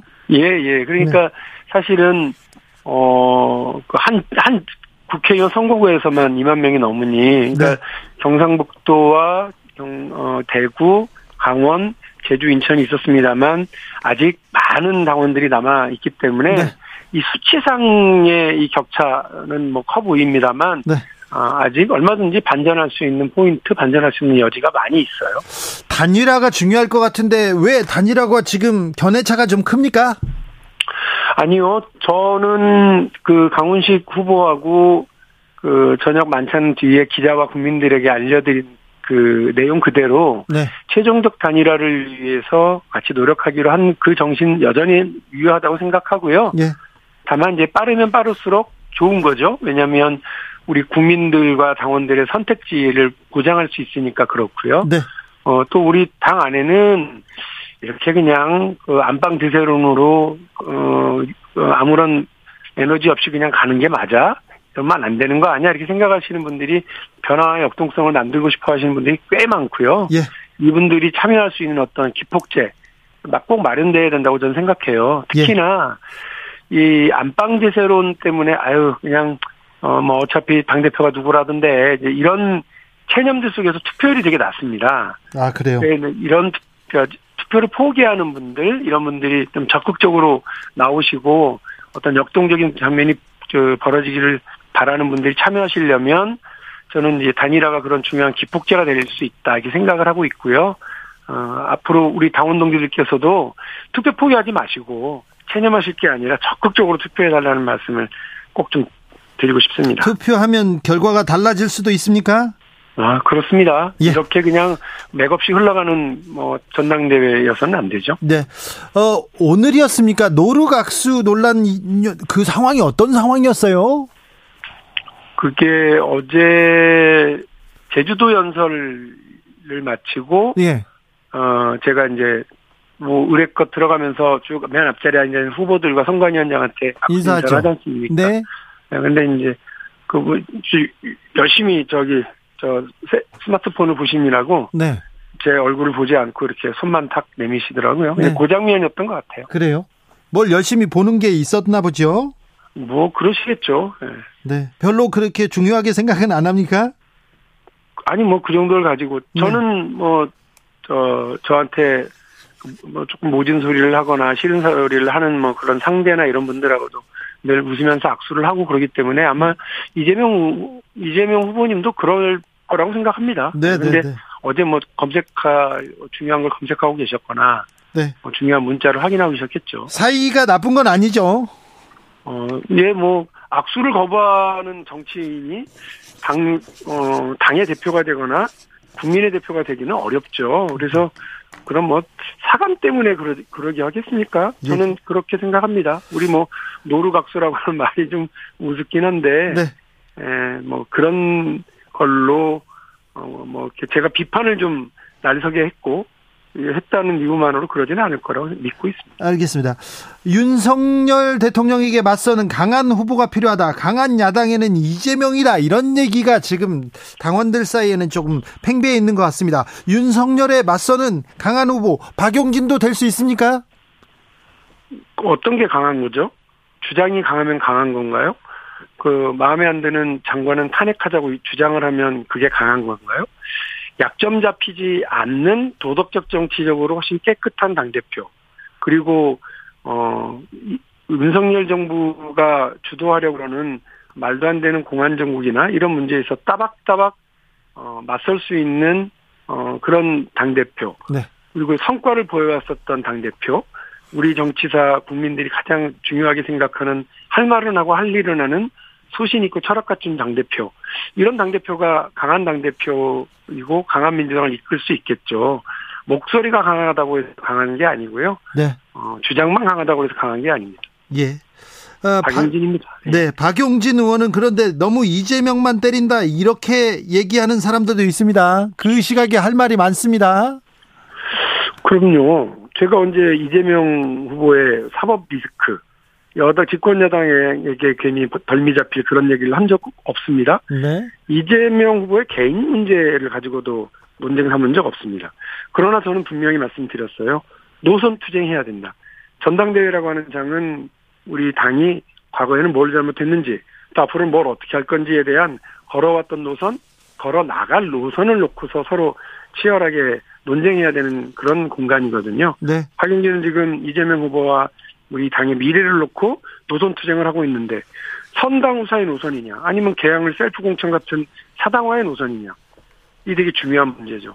또 하나 제가 말씀드린 것처럼 그 그냥 남 탓하고 언론 탓하고 검찰 탓하고 이러면서 자기가 왜 실패했고 왜 우리 당이 패배했는지에 대한 문제는 들여다보지 않는 남탓 노선으로 갈 거냐 아니면 네. 박용진이 주장하는 혁신 노선으로 갈 거냐 이 노선의 어, 차이와 노선의 투쟁이기 때문에요. 이 부분 잘 들여다보시면 어, 뭐 이재명 때리기 이재명 때리기가 아니라 민주당 나갈 바에 대한 이야기가 된다고 하는 것을 충분히들 아실 겁니다. 박용진의 혁신 노선, 혁신 혁신 얘기는 하는데 이재명의 과거 왜또 셀프 공천했냐, 왜 대선 얘기를 하느냐 이렇게 과, 이재명의 과거만 물고 너, 늘어지는 건 아닙니까? 뭘 잘못했는지를 명확하게 알아야죠. 그 이른바 셀프 공천 논란과 관련해서 어떤 해명도 사과도 책임도 없었지 않습니까? 네. 뭐이 부분에 대해서 당연히 묻는 건 우리 정당사에서 민주당 정당사에서 예. 늘 있어 왔었던 일이에요. 예. 그래서 우리 당의 훌륭한 리더들은 한 번도 책임을 회피한 적이 없습니다. 그리고 이른바 사당화 논란이라는 것도 벌어진 적이 없죠. 늘 선당 후사를 했기 때문에 그렇습니다. 오. 그 문제에 대해서 분명하게 네. 이야기를 하고 어, 책임에 대해서 분명하게 말하고 하는 건 중요한 문제예요. 알겠습니다. 오늘 기자회견 열었습니다. 사당화 방지 혁신안 이렇게 얘기했는데 이거 이재명 의원 들으라고 하는 소리로 들리네요. 어, 우리 당이 꼭 필요로 한 일이기 때문에 그래요. 네, 어떤 최고위원회의 권한을 강화해서 네. 의결기구하겠고 독립적인 인사위원회를 구성하게 하겠다고 하는 말씀. 그래서 이제 당 대표가 자기 마음대로 당을 운영할 수 있는 여지들을 최소화 하겠다고 하는 거예요. 우리 네. 당은 당대표 1인 정당이 아니고요. 단일성 집단 지도 체제라고 하는 아주 독특한 표현으로 표현되는 지도부의 리더십 발휘 기구거든요. 그러니까 단일한 당대표의 책임하에 진행되지만 집단적으로 어, 서로 견제하고 균형 맞추고 비판하고 하면서 의견들을 다양하게 수렴하라는 겁니다. 그런데 지금 이 부분에 대해서 의결 기구화가 아니라 그냥 심의 정도로만 하게 되어 있어서 당대표 권한이 너무 어, 지나친 게 있습니다. 이 부분은 좀 조정하는 게 맞다는 거고요. 예. 우리 선거 공천과 관련해서 공천관리위원회를 1년 전에 구성하겠다고 하는 제 공약과 이전에 강병원 예비 후보가 네. 얘기했었던 어, 중앙위원회에서 공천관리위원들의 그 인준을 받겠다라고 하는 그 공약을 또 같이 내놓았습니다. 그래서 공천권 내려놓기가 되고요. 네. 윤리심판원의 권한을 강화하겠다는 것과 또 악성 팬덤들에게는 분명한 책임을 묻겠다고 하는 것도 어, 이 안에 담아놨습니다. 네. 아니, 팬덤이 무슨 잘못입니까? 또 이걸 이용하는 사람들이 좀 문제. 맞습니다. 제가 오늘 분명하게 그 말씀을 드렸는데요. 박용진은 우리 당내 붉은 악마들을 보호하려고 노력합니다. 그런데 붉은 악마 안에 끼어서 어, 운동장으로 뭐 빈병 집어던지고 난동 피우고 욕설하고 좌표찍고 혐오 홀리건은 잡아야죠. 그럼요. 이런 토트넘도 FC 서울도 이런 이런 훌리건들은 절대 방치하지 않습니다. 아, 박용진도 예. 그렇게 하겠다는 말씀이에요. 알겠습니다. 밴들은 밴들은 보호하되 일부 일부 좀 문제가 있는 훌리건들은 잡겠다. 네. 책임을 물어야죠. 예. 알겠습니다. 음 그런데요 지금 민주당의 당원 어, 개정하자 이런 얘기가 나오고 있는데 이거는 또 무슨 소린가요? 아시는 것처럼 부정부패 혐의로 이제 기소가 되면 즉시 직무를 정지하는 민주당의 80조가 있습니다. 당원 네. 80조. 이거를 개정하자는 거예요. 삭제하거나. 근데 제가 이걸 들으면서 참 걱정스러웠던 게 예. 지금 당 밖에서는 이거를 이재명 후보와 그 이재명 후보를 지지하는 사람들이 주도하는 것 아니냐라고 예. 이렇게 봐요. 그러니까 오죽 불안하면 당원도 개정하려고 하느냐라고 하는 그 괜한 논란으로 오고 저는 오히려 이재명 후보한테 불리한 자충수가 지금 이게 되고 있는데 그래서 제가 이 논란의 초기에는 이재명 후보가 이걸 오히려 좀 말려야 되는 거 아니냐 자제시켜야 되는 거 아니냐 이게 좋은 일이 아니다라고 말씀을 드렸어요. 왜냐하면 이 국민의힘은 우리보다 더 조항이 아주 디테일하고 더 분명하게 되어 있고요. 우리보다 훨씬 전에 이거를 도입을 했더라고요. 이 제도를. 네. 근데 거기는 차떼기에 쓰라린 경험이 있으니까 그거를 절대 손대지 않는 모양이더라고요. 여당일 때도 야당일 때도 그대로 그냥 유지하는데 우리는 이걸 야당 되니까 이거를 바꾼다? 차떼기 정당의 후신보다도 후신인 국민의힘보다도 못한 당원 당원을 우리가 가져야 되겠냐 이런 생각이 들어서요. 저는 이게 또 다른 사당화의 논란을 가져올 수 있고 그리고 어, 우리 당이 어, 그 잘못 가고 있다라고 하는 국민의 눈높이로부터 벗어나고 있다라고 하는 그런 오해를 받을 수 있기 때문에 이건 저는 결연히 이런 그 80조 당헌 80조 개정에 대해서 반대 입장입니다. 기소가 되면 당 대표 못 한다.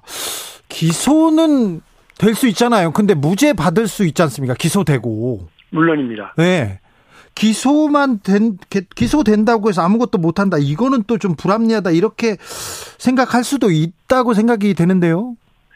그 이게 제가 알기로는 예. 이른바 문재인 당대표 시절에 혁신안에서 담겼던 내용이고요. 네. 어, 이 부분과 관련해서 많은 사람이 이 내용에 적용을 받았던 것으로 제가 압니다. 예. 그러나 또 적용받지 않은 분들도 있었습니다. 왜냐하면 이게 그냥 할 수 있다라고 하는 권고 재량 조항이에요. 네. 이조차도 어, 없애자고 하는 아. 논란을 만드는 것 자체가 어, 저는 당이 그 어떤 부정부패와 결연히 싸워왔던 민주당으로서 민주당의 네. 정신적 근간이고 어, 우리의 어떤 도덕적 기준인데 네. 이거를 왜 굳이 손대려고 그런지 잘 모르겠어요. 절대적인 조항은 아니군요. 절대적 조항 아니, 아닙니다. 네. 강훈식 후보도 1심 유죄 시 1심 유죄 받았을 때 직무 정지하자 이런 개정안 얘기했어요. 이, 이 얘기는 어떻게 보세요? 마찬가지입니다. 네. 그, 저, 차떼기 정당이 후신만도 못한 당안을 만들겠다는 건데, 네.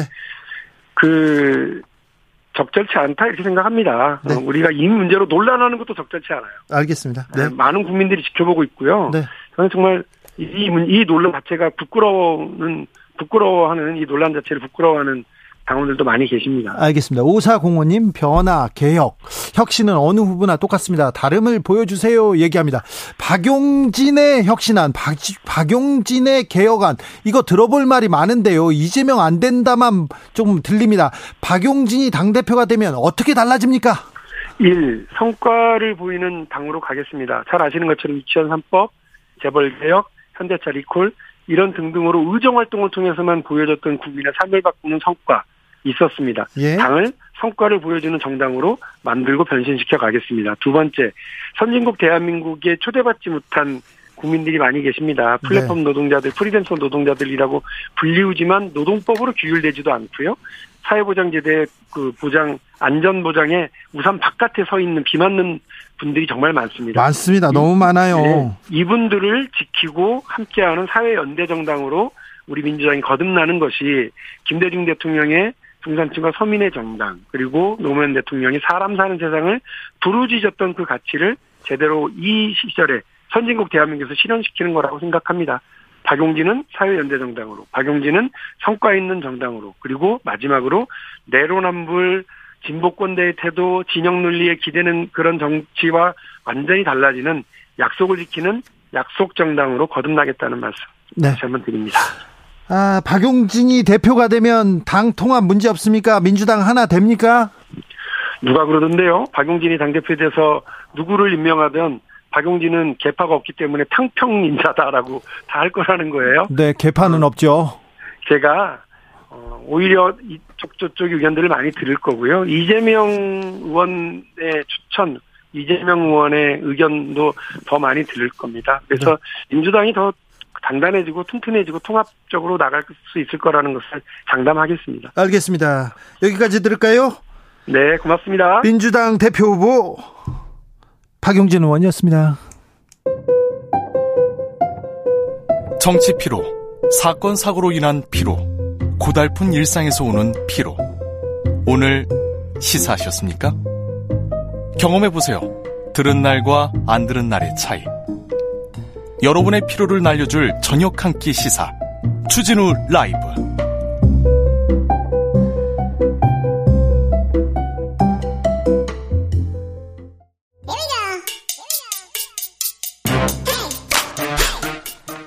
뉴스를 향한 진지한 고민 기자들의 수다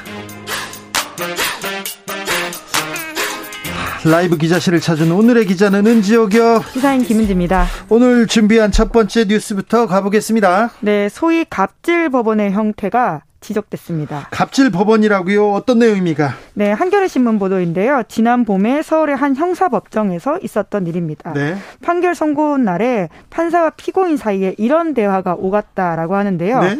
판사가 피고인 오늘 무슨 날이에요? 라고 묻자 피고인이 오늘요? 아, 오늘은 화요일입니다. 이렇게 답을 했다라고 하던데요. 네. 그러자 판사가 원하는 답이 아니었던 거죠. 타박을 했다라고 하는데 오늘은 판결 선고 받는 날 아니에요? 피고인으로서 그런 복장을 하고 법원에 오는 것에 대해서 한번 생각해 본 적은 있어요? 라면서 어, 복장을 지적했습니까? 네, 그날 이제 피고인이 노란색 캐릭터가 그려진 남색 티셔츠 입었다라고 하는데요. 예. 이제 보통 선고하는 날은 모아서 사건, 다른 사람들 사건이랑 모아서 선고를 하잖아요. 네. 자기 사건이 나오기 전까지는 방청석에 앉아 있다가 자기 순서가 되면 피고인석에 나가는데 그렇죠. 네. 자리를 옮기자마자 판사가 뜬금없이 날짜 질문을 한 다음에 옷이 그거밖에 없느냐. 이렇게 복장에 대해서 뭐라고 했다고 합니다. 아, 판사가 기분 나빴어요. 그래서 복장 지적했군요. 네, 그러니까 근데 해당 피고인 같은 경우에는 재판 과정 내내 어린 시절부터 겪어왔던 경제적 어려움에 대해서 참작해달라 이렇게 이야기를 했던 사람이라고 하거든요. 예. 그래서 피고인이 제가 가진 옷이 하나 더 있긴 하지만 이 복장과 비슷하다 이렇게 답을 했다라고 하는데 예. 판사가 앞으로는 마음 자세를 바로잡고 성실하게 살아라 이렇게 훈계까지 한 다음에 판결을 선고했다라고 합니다. 네.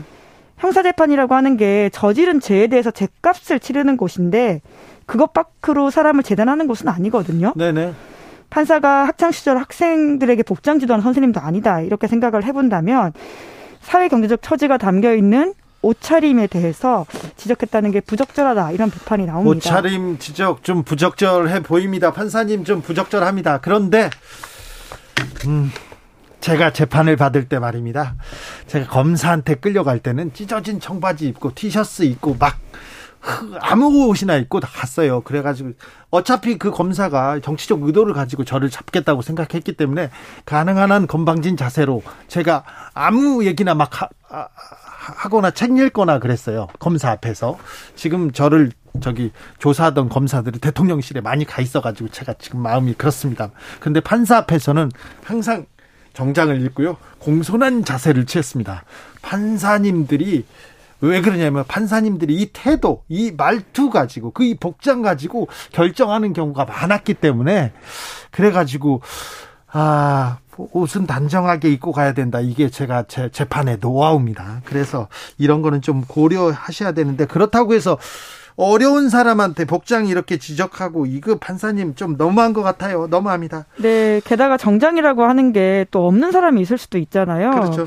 그러니까 그래서 피고인이 안 그래도 위축되어 있는 상황이고 물론 뭐 잘못을 했다면 제값을 받는 게 맞겠지만 네. 그 밖의 것들에 대해서 이렇게 이야기하는 게 적절하지 않다 이런 비판들이 있는데요. 그렇죠.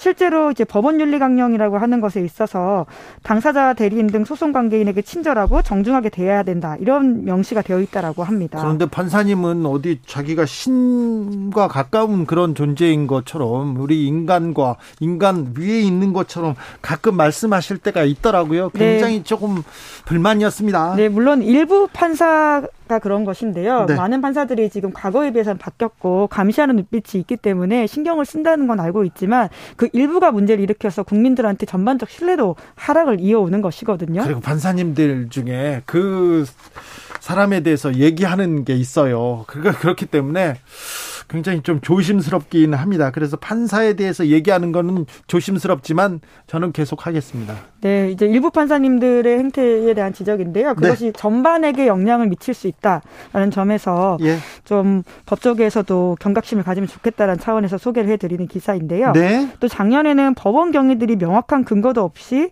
재판정 방청객이 팔짱을 끼고 있거나 다리를 꼬거나 모자를 착용하는 것에 대해서 지적을 해서 와서 막 찔러요. 그리고 뭐라고 혼내요. 그런데 법정이란 특수한 경우잖아요. 저 판사가 나한테 징역형을 줄 수도 있고 벌금형을 줄 수도 있고 무죄를 줄 수도 있기 때문에 잘 보여야 되는데 법원 경위들이 지나가면서 이렇게 손가락질하면서 뭐라고 하고 막 제지하고 그렇습니다. 그건 잘못됐어요. 네, 방청객들이기 때문에 물론 뭐 선고와는 상관이 없는 사람일 수도 있겠지만 아무래도 권위적으로 법원을 보이게 할 수 있겠다라는 지적들이 있었고요. 실제로 김영두 행정차장이 그에 대해서 지적에 공감한다 이야기를 했습니다. 그렇죠. 다리 꼬고 앉아 있을 수도 있는데 뒤에서 지켜볼 수도 있잖아요. 그런데 뭐라고 합니다.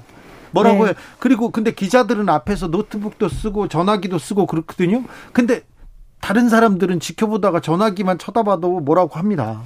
그런 경우도 기자들한테 있어요. 뭐라고 하는 경우도 있긴 아, 합니다. 그래요?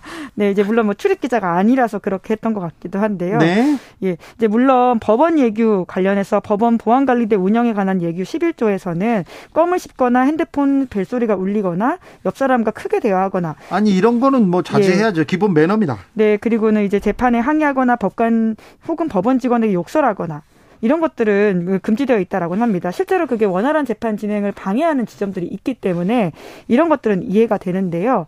하지만 팔짱을 끼거나 다리 꼬는 것 자체가 법원의 재판의 원활한 진행을 방해했다라고 보기에는 조금 그렇죠. 어려운 것들이 네. 있어서요. 이후에 법원 보안 관리직 교육에 해당 내용을 반영했다 이렇게도 이야기하고 있습니다. 그러니까요. 법원도 판사님도 이제 시대의 흐름에 맞춰서 좀 민주적으로 좀 내려오셔야죠. 네, 네. 근데 제또 하나 좀 인상 깊었던 게 지난 1월 달에 그 차헌호 금속노조 아사히 비정규직 회장이 노조 조끼를 입고 서울 남부지법에 자기 판결문을 아, 자기 판결문인지는 모르겠지만 판결문을 받으러 갔다라고 하는데요. 네. 노조 조끼 입었다라는 이유로 출입을 제지당했다라고 합니다. 아, 이거 그런 경우도 있어요? 네, 이제 그래서 30분 신랑이 끝에 판결문은 받을 수 있었는데 가방으로 이제 구호를 가리고 들어갔어야 됐다고 해요. 이에 대해 대해서 인권위 진정을 냈고 인권위에서도 이것이 문제 있다라는 취지의 결정을 했다라고 합니다. 알겠습니다. 인권을 지켜야 될 법원인데 좀, 어, 좀 노동자의 인권도 좀 존중해 주시고 조끼 입은 것까지 이렇게 아 그게 다 판단하죠. 그 조끼에 뭐라고 써 있어도 사람들이 그런데 이걸까지 네. 문제가 있었다고 합니다. 다음 뉴스로 가볼까요? 네. 소위 장충기 문자 속에 있던 국정원 직원이 네. 감찰 업무를 맡고 있다라는 소식이 전해졌습니다. 장충기 문자 또 나왔습니다. 네, 그렇죠. 장충기 문자 아마 기억을 하실 텐데요. 네. 삼성 관리의 삼성이 얼마나 광범위하게 우리 사회에 영향을 미치고 있는지를 보여줬던 예, 시사인 보도이기도 한데요. 특종이었습니다. 예, 같이 보도를 한 바가 있죠. 예. 네, 노컷뉴스 보도인데 해당 국정원 직원 A 씨가 현재 국정원의 감찰실의 핵심 부서장을 맡고 있다라고 합니다. 그러게요. 저도 좀 뉴스에서 전했지요. 그런데 굉장히 문자 내용이 손발 오그라들게 만듭니다. 네, 2015년 박근혜 정부 청와대 파견 당시에 장충기 사장에게 이런 문자를 보낸 바가 있는데요.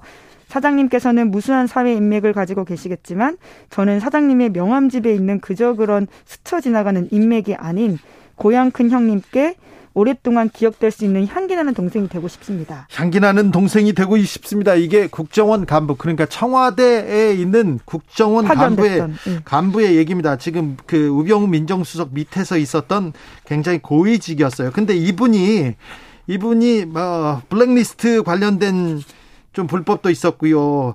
특별감찰반 불법 사찰한 내용도 있고 많은 잘못을 했는데 이분은 사법 처리를 당하지 않았어요. 네, 검찰 조사를 받긴 했었는데요. 관련해서 어, 다른 상사가, 사람들은 예, 상사가 책임을 졌죠. 그런데 이 분이 국정놀 농단에 연루된 인사입니다. 이 수사를 윤석열, 한동훈 이런 검사들이 했는데 이분들이 이 이분이 그 국정원의 정치 개입 굉장히 단호하게 문제가 있다고 했는데 그 지금 검사를 다시 쓰는 거 아니 그 요원을 다시 쓰는 거 아닙니까? 네, 국정원 직원인데요. 네. 윤석열 정부 그 국, 저, 인수위에서도 참여했다라고 하고요. 그러니까요. 인사검증 조직을 구성하는 등 행정 지원을 했다라고 알려져 있는데요. 또 이번에는 국정원 관련해서 핵심 업무, 특히 이제 탈북어민 강제북속 사건 같은 전 정부 관련한 감찰 사건을 맡고 있다라고 해서 내부에서도 좀 논란이 되고 있다고 합니다. 왜 이런 사람을 다시 쓰는지 참 이해가 안 됩니다. 그 수사의 정당성 문제 도 있는데 왜 그런지 좀 이해가 안 돼요. 그런데요. 어, 국정원장 관련된 수사, 전 국정원장 관련된 수사를 대통령이 승인했다. 이 말은 굉장히 조금 과, 아, 나중에도 논란이 될 것 같습니다. 네, 김규현 국정원장이 지난 8월 2일에 국회에 출석해서 했던 발언인데요. 그 정보위 간사였던 민주당 윤건영 의원이 두 분 그러니까 지금 서훈 그리고 박지원 전 국정원장 두 사람 고발과 관련해서 대통령께 보고했느냐 이렇게 이야기했더니 국정원장이 보고했다라고 말을 했고 네. 대통령이 승인했다고 이야기했다. 대통령한테 보고했고 승인까지 받았다 이렇게 얘기했어요. 네, 이제 왜냐하면 이게 그 대통령실에서 밝혔던 바는 좀 다른 이야기이기 때문에 굉장히 논란이 된 바가 있는데요. 네. 실제로 속기록에서도 확인해서 원장이 이렇게 말했다라는 것이 확인이 됐습니다. 예. 그러자 국정원에서는 해명을 했는데요. 국정원은 대통령실에 다른 업무 관련된 보고를 하던 중에 두 사건에 대한 국정원의 고발 방침을 통보했을 뿐이고 이에 대한 허가나 승인을 받은 것은 아니다. 고발 전으로 대통령실과 아무런 협의나 논의가 없었다. 이렇게 밝혔습니다. 아니 원장이 승인했다고 얘기했는데 무슨 또 밑에서 또 말을 말을 바꿔요. 네, 뭐 아무튼 국정원의 공식 입장은 이렇다라고 합니다. 자, 이 부분은 나중에 논란이 논란이 될 것 같아요. 민주당에서 반발했어요?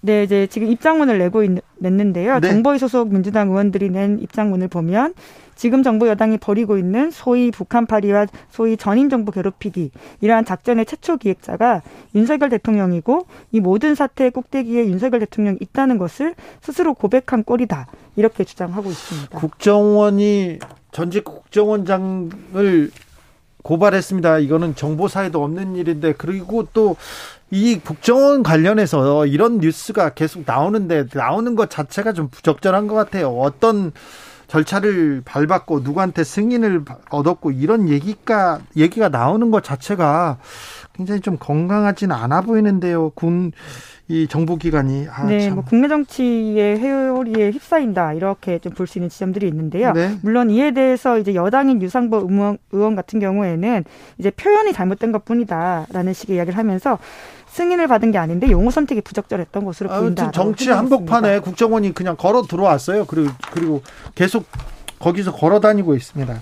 이 부분은 어떻게 국정원의 향후 향후 이렇게 움직임에 어떤 영향을 미칠지도 좀 궁금합니다. 다음 뉴스로 가볼까요? 네, 미얀마 군부가 민주진영 인사에 대한 사형을 집행했습니다. 아, 네, 미얀마에서 34년 만에 이루어진 사형 집행이라고 합니다. 네, 신군부 쿠데타가 일어났던 1988년 이후에 처음 있었던 사형이라고 하는데요. 4명 이렇게 사형이 집행됐죠? 네, 7월 25일에 군부가 밝힌 바로는 민주진영 인사 4명의 사형을 집행했다라고 합니다. 민주화 운동 인사 아닐 거 아니에요. 네, 그렇죠. 군부는 언제 어떻게 왜 갑자기 사형 집행했는지 묻는 유족의 질문에 대해서 답하지 않고 있다라고 하고요. 지금 시신도 유족에게 인도하지 않아서 유족들이 장례식을 치르지 않고 있는 상황이라고 합니다. 그런데 추가 사형 집행 얘기가 계속 나오고 있어요. 네, 왜냐하면 이제 미얀마 시민단체에 따르면 지금 100명이 넘게 지금 사형 선고를 받았다라고 하는데요. 민주화 운동으로요?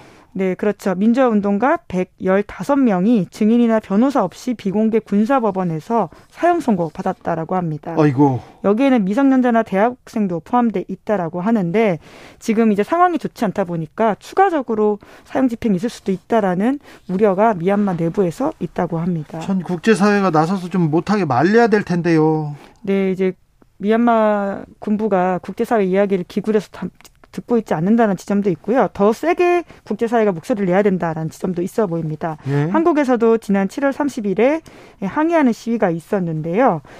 예, 손가락 세 개를 드는 것이 미얀마 민주주의를 지지하고 군부에 대해서 비판하는 퍼포먼스이거든요. 네. 이런 것들이 있었다라고 하는데 더욱더 관심을 좀 가지고 그렇죠. 이야기를 해야 될 것 같다라는 생각이 듭니다. 우리가 관심을 갖고 압력을 더 넣어야 됩니다. 미얀마의 평화를 계속 외쳐야 이런 일도 좀 막진 못하더라도 줄일 수 있지 않을까. 아, 우리가 지금 다른 일에 정신이 판 사이에 미얀마에서 아, 사람이 죽어가고 있습니다. 미얀마의 평화를 빌겠습니다. 기자들의 수다 시사인 김은지 기자와 함께했습니다. 감사합니다. 네, 감사합니다. 교통 정보 알아보겠습니다. 임초희 씨.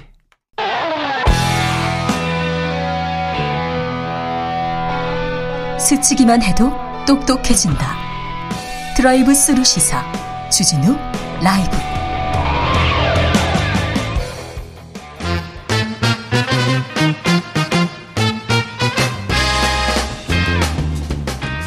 뉴스와 화제 여론조사 빅데이터로 집중 분석해 봅니다. 여론과 민심. 이강윤 한국사회 여론연구소 소장 어서 오세요. 안녕하세요. 전민기 한국인사이트 연구소 팀장 어서 오세요. 안녕하세요. 네. 윤석열 대통령 국정 운영 못 하고 있다 이런 평가가 계속 높아집니다. 예. 제가 7주 동안의 흐름을 네 글자로 한번 정리해 봤습니다. 네 글자로요? 왜 이러지? 왜 이러지? 급격 하락. 네. 이럴 수가 계속 하락. 아 이것도 그렇게 해서 아 이것도 네. 7주 동안 브레이크 없는 추락을 해 왔습니다. 7주 전에 저희 네. KSY 조사를 보면 개요는 이따 말씀드릴게요. 7주 전인 6월 27일에는 긍정과 부정이 46.8 대 47.4 그냥 47대 47 똑같았어요. 팽팽했습니다. 6월 27일 불과 얼마 안 돼요. 그래요? 그런데 지금 7주 후인 8월 8일 오늘 발표된 거 보면 네. 긍정 27.5, 부정 70.1. 아... 물론 저희 숫자가 꼭 절대적인 것만은 아닙니다만 저희 조사에서 처음으로 부정 조사가 70%를 넘겼다는 것, 7자를 그렸다는 것하고요. 네. 매우 잘못하고 있다가 무려 62.6%나 된다는 게 아, 저는 아, 중요한 대목이라고 매우 봅니다. 잘못이 이렇게 많습니까? 네. 대개는 대체로 잘한다, 대체로 잘못한다 이런 쪽에 뭐가 좀 많거든요. 그렇죠. 극단적인 판단은 잘 안 하시는 게 상례인데 이번은 그렇고요. 대통령의 대통령 자신의 태도와 불통 이런 것들이 주 원인으로 시민들은 꼽고 계셨고 두 번째로는 자질 부족, 그다음에 인사 난맥 이런 거 했습니다. 정책적으로 불안감하다. 불안감이 크다. 그래서 그렇게 강조해온 사람 쓰는데 능력을 최우선으로 했잖아요. 그래서 검사들이나 잘 아는 사람들 위주로 골랐는데 그런데 대통령과 장관 그리고 각 부처 사이에 대통령실과 정부 부처 사이에 정책 혼선 이런 게 있었죠. 대표적인 게 이제는 수면 하로 잠자 들었습니다만 만 5세 입학 이런 거 보면 우선 선언부터 하고 여론 수렴을 해봐라 공론화에 나서라 이건 완전히 순서가 뒤집힌 거꾸로 간 정책이었습니다. 여기에다가 대통령의 이른바 내부 총질 문자 같은 게 드러나고 여당 내에서는 파워 게임과 신주류 간의 갈등 당 대표와 이준석 대표와 뭐 윤핵관들의 갈등 이런 게 차곡차곡 누적되면서 출범한 지 아직 석 달이 채 안 됐는데 네. 70%대 부정 평가를 기록하고 이건 전례 없는 일입니다. 잠시만요. 대통령한테 좀 긍정적인 얘기는 없습니까? 희망적인 단어도 차, 없습니까? 찾아보고 싶었는데요. 네. 못 찾으셨어요? 초심으로 돌아가라 이런 얘기가 있죠. 음. 네. 자, 그럼 빅데이터로 좀 찾아봅시다. 네. 빅데이터는 블로그와 커뮤니티, 어, 트위터, 그리고 인스타그램, 그다음에 뉴스에 생성된 글들을 분석을 했고요. 분석해 봤더니 네, 언급량은 98, 98만 5천 건으로 굉장히 많습니다. 한 달 동안 거의 네. 뭐 대한민국의 인물 중에서는 가장 탑이라고 볼 수가 있을 것 같고요. 연관어에서는 이제 경제 계속 말씀드리고 있죠. 네. 그다음에 인사 관련해서 검찰 관련 키워드 그리고 최근에 사라졌던 김건희 여사 키워드가 또다시 이번 주에 등장을 했죠. 네네. 네. 이게 이제 네 가지 불안 요소 정도로 보여지고요. 감성어는 지금 음 21대 73. 70%대는 계속 유지가 되고 있습니다. 근데 이제 부정 감성어를 보면은 위기다, 논란, 비판, 우려, 어, 없었던 단어 중에 하나가 이제 부족하다가 나왔는데 이제 능력이나 자질에 대해서 의심하는 그런 글들도 많이 올라오고 있습니다. 그 안에 긍정 감성어라면 네. 부족하지 않다. 잘할 것이다. 네. 의욕적으로 해달라. 네. 예, 요세 단어 정도. 요, 요, 기, 오늘 기자도 얘기했잖아요. 화이팅 이런 것도 없어요? 화이팅 없는데 아, 의욕적이라는 단어. 깜짝 놀랐어요. 네. 기자 어디 아리랑 TV인가 네, 뭐라고 네. 그러던데, 네, 놀랬습니다. 알겠습니다. 빅데이터 그리고 여론조사 결과가 절대적인 수치는 아닙니다. 하지만 대략적인 흐름을 좀 보는 걸로 네. 흐름은 좀 파악하는 걸로 보시면 됩니다. 자 이번 여론조사에서 또 다른 것도 물어봤습니까? 네, 김건희 여사 논문 표절에 대해서 어떻게 생각하느냐고 여쭤봤고요. 네, 어 그리고 뭐래요? 어, 잘못된 거다. 어떻게 그게 표절이 아닐 수가 있냐. 이렇게 답하신 분이 64.2%. 아, 그래. 그거 좀 잘 된 거 아니야. 아, 표절, 아, 표절 아닌 것 같아. 이렇게 답하신 분들은 21.2%로 부정 평가가 3배쯤 많았고요. 예. 국정 평가에 대해서 특히 잘못하고 있다라고 꼽은 계층을 보니까 3040에서 아주 심했습니다. 아, 3040. 무려 80% 전후로 이 계층에서는 매섭게 호되게 꾸짖고 있었습니다. 예. 근데 그리고 저, 네. 그런데 네, 저기 펠러시 하원 의장 네. 왔던 것까지 말씀드리고 이어가죠. 예. 휴가 대통령 휴가 기간 중에 왔, 왔지 않습니까? 네. 그런데 뭐 결국은 만나지 못하고 통화만 좀 했어요. 네. 그랬더니 그건 어떻게 보십니까? 그랬더니 우리나라의 국익을 고려해서 그래도 네. 만나는 게 좋지 않았겠느냐라고 답하신 분이 60.3% 10명 중에 6명쯤 됩니다. 아이 뭐안 만날 수도 있지. 국역을 국익을 고려해서 차라리 안 만난 게 적절했다. 26%. 나는 잘 모르겠는데 13.6% 이렇게 나왔습니다. 부적절하다고, 그러니까 만나는 게 좋았다 이렇게 답하신 분들은 30대와 40대에서 굉장히 높았고 화이트 칼라에서 좀 높았습니다. 음. 네. 네, 알겠습니다. 이런 제가 지금 언급드린 수치는 수치는 저희 KSOI가 TBS 의뢰로 전국 만 18살 이상 성인 남녀 1,002명 대상 8월 5일, 6일 이틀간 조사한 것입니다. 질문지 같은 보자 자세한 사항은 중앙선거 여론조사 심의위원회나 저희 한국사회 여론연구소 홈페이지 보시면 되겠습니다. 네. 빅데이터로 네. 잡힙니까? 김건희 여사 이야기는 7월 한 달간 거의 없다가요. 이제 8월 첫째 주 들어서 3,164건 언급이 됐고요. 지금 다 표절 논란 이야기입니다. 감성어가 지금 부정이 95%예요. 표절이다, 어, 논란, 부정행위, 불법적이다, 개탄스럽다, 어, 비판하다, 문제없다가 한 3% 정도 되거든요. 네.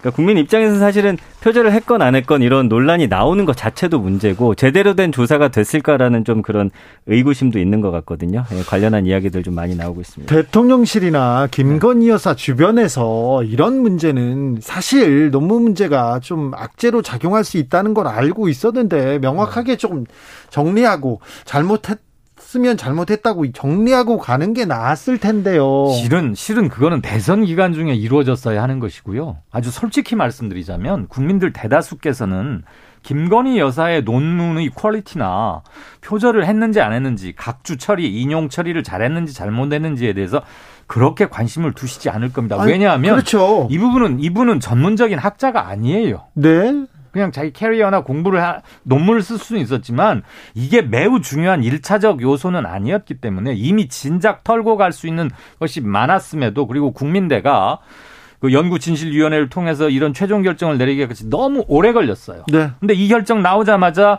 그 인용된 구 암흑의 교수께서 직접 오늘 바로 반발하고 나와서 여러 매체에서 얘기를 하더라고요. 어, 그리고 저, 저 지금 국민대 구성원들 얘기하죠. 네, 교수들 얘기하죠. 또 다른 분들도 얘기할 텐데. 또 석사 논문을 쓴 숙명여대에서도 또 지금 얘기가 나오고 있고. 아니 그러니까 때문에. 이 문제는 문제 없다 이렇게 하고 지나갈 수 있는 문제가 아니기 때문에. 맞습니다. 그래서 저는 주변 뭐 김건희 여사 본인도 그렇지만 주변에서도 대단히 조언을 잘못했다. 그리고 별거 아닌 거를 어마어마한 별거로 키워버린 게 아닌가 그런 생각이 듭니다. 그리고 또 이제 또 기사가 이어질 거 아닙니까? 당연하죠. 그런 네. 부분에 대해서 빅데이터에서도 좀 매섭게 얘기하는 거 아닙니까? 펠로시 의장 만나지 않는 부분 말입니까? 그 부분도 예. 또 얘기합니까? 나, 오죠 네. 예, 왜냐면은 여기 보면 이제 낸시 펠로시 의장 관련 이야기 나오면서 함께 붙는 연관어 중에 하나가 연극 관람이거든요. 아, 그러니까. 휴가 때 연극은 보러 갔는데 왜 연극을 봐야 했을까? 꼭 하나 했는데 왜 연극과 예, 디플이었을까? 그리고 왜 만나지 않았을까? 예. 그래서 부정 감성어가 80%입니다. 참사다, 좀 모욕적이다, 눈치보다, 뭐 의도적이다, 국기 문란이다 이런 단, 단어가 나오고 있는데 이 보면은 중국 눈치 외교 참사다 뭐 이런 글들도 많이 있고요. 무원칙 무모함의 참사다 뭐 이런 굉장히 강한 비난들이 많이 있습니다. 빅데이터를 잘 좀 쳐다보고 있으면 왜 그렇게밖에 못했을까? 왜 그런 선택을 했을까에 대한 의문은 계속 들어요. 네. 그러니까 좀 상황을 잘 살펴보고 있다가 좀 좋은 결정, 국민들을 편에서 국민들 눈높이에 맞는 결정을 해야 되는데 그걸 좀 다 빗나가고 있지 않나 이런 그 빅, 빅데이터 키워드로는 사실은 뭐 미래를 예측하는 건 아니기 때문에 그동안에 나왔던 키, 그 키워드들을 좀 분석해 보면 국민들이 네. 원하는 게 무엇인지 알 수 있는 팁 정도는 될 수 있다고 보여요. 알겠습니다. 저는 국민들이 원하는 것을 하기 전에 국민들이 싫어하는 것을 먼저 안 하는 게 훨씬 급하고 중요하다고 봅니다. 알겠습니다. 속보 전해드립니다. 서울 동부간선도로 수락 지하차도에서 성수 인터체인지 방향 전면 통제됐습니다. 비 피해 조심하시길 바랍니다. 동부간선도로 전면 통제됐다는 거, 아, 일부 부분 통제됐다는 거 말씀드립니다. 아, 또 특사 형집행정지 여기에 대해서도 조금 얘기가 있습니다. 최서원 씨가 지금 본인의 사면을 호소하는 자필 탄원서가 나왔어요. 대통령한테. 나 당신 대통령 될지 몰랐어요. 얘기하는데 이 최서원 씨 옥중 편지는 어떤 그 영향을 미치고 있습니까? 빅데이터가 지금 아, 이게 근데 언급량이 너무 적어요. 관심이 없어요? 크지 않습니다. 아니 최순실, 예. 최서원인데 아직까지는 그 중에 하나는 예. 최순실이라고 안 쓰고 최서원이라고 그러니까 잘 모르는 분들 많아요. 예, 그런 네. 부분에 대해서 언급량이 뭐 200건이 현재는 안 최서원 예. 이름값이 있는데요. 그 모른다니까. 네, 지금 일단은 관심에서 좀 멀어져 있는 상태 같고요. 예. 그 일단 뭐 감성어 자체도 74%가 부정인데 이게 지금 일단 관심이 적다 보니까 이거를 국민의 의견으로 좀 어, 말하기는 좀 굉장히 좀 부담이 있는 정경심 교수의 형집행정지 관련해서는 또 네, 어떻게 반응합니까? 그것과 관련해서는 한만 삼천 건 정도 오, 반응이 어, 크네요. 이 네. 부분에 대해서는 있습니다. 그래서 네. 형집행전지라든지 허리 디스크나 좀 몸이 안 좋은 부분 네. 그래서 이 일단은 부정 감성어가 그 한 60% 정도예요. 그래서 부정. 이거는 이제 어 어떻게 해요? 정경심 교수님 증거 다 제출했는데 증거 인멸이라고 하는 부분은 말이 안 된다라든지 아니면 좀 뇌질환이 있고 허리도 안 좋은 것 같은데 어 이거 좀 참고해 달라. 그러니까 어 이 부분에 대해서 좀 지지하는 분들이 이걸 좀 의견을 좀 많이 퍼 날라서 좀 여론을 만들려고 하는 좀 움직임이 있지 않나 저는 그렇게 보여집니다. 네.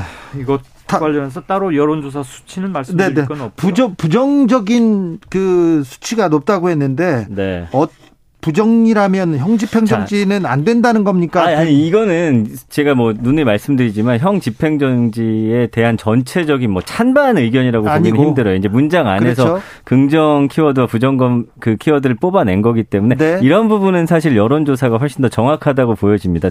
그렇지만 어, 전체적인 흐름 안에서 봤을 때는 뭐 많은 국민이 꼭 내보내야 된다. 뭐 이렇게 볼 수는 없고 지지자들이 네. 강하게 좀 주장을 하고 있다. 주장하고 예, 있다. 이렇게 알겠습니다. 그렇게 보겠습니다. 예.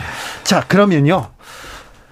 대통령 휴가가 다녀왔습니다. 네. 이제부터 또 어떻게 보면 이제부터 출발합니다. 저는 마지막 브레이크를 잡을 수 있는 기회가 이번 주가 아닐까 싶고 예. 우선 첫 번째 테스트는 오늘 아침 또 도스텝 그거였고요. 일단 겸손, 국민, 초심 이런 네, 얘기를 했어요. 네, 네. 저는 뭐 좀 더 정중하고 깍듯하게 해도 괜찮지 않았을까 싶은데 그건 그분의 개인 스타일이나 캐릭터라고 치고요. 예? 중요한 건 8월 15일까지의 앞으로 한 남은 기간 중에서 손에 분명히 잡히고 직관적으로 국민들께서 받아들일 수 있는 조치들이 이루어져야 한다고 봅니다. 네. 이를테면 박순애 교육부 장관 건은 대통령의 국정 지지율에 굉장히 큰 악영향을 미쳤던 건 확실하거든요. 그래서 오늘 뭐 오늘 이제 급히 네. 부랴부랴 이렇게 네. 왜 그랬는지도 짐작은 하지만 어쨌거나 정리를 했다면 자진 사퇴 형식이든 경질 형식이든 내각과 대통령실 주변에서도 그동안 무리를 일으켰거나 국민 정서와 현격히 동떨어졌던 것들은 대통령이 포괄적 사과를 하면서 정리를 하는 게 맞다고 보고요. 8.15 광복절 메시지에 많은 걸 좀 담아야 하지 않을까 그런 음. 생각을 합니다. 아, 이분 사과 잘 안 하시는 걸로도 또, 또. 아, 그거 고집 아니겠습니까? 네, 그런 국민들 앞에 사과하는 걸 두려워해서는 안 되겠지요. 네. 왜냐하면 네. 표를 달라고 호소할 때를 생각해 봐야지요. 그렇습니까? 박순애 그, 장관은 사퇴했습니다. 네, doorstepping 저도 좀 네, 한번 네. 해볼까요? 예, 거기에 대한 부정이 한 69% 정도 되는데 그 태도의 이야기는 나오는 것 같아요. 왜냐하면 삿대질이 이제 부정 감성으로 잡히고 있거든요.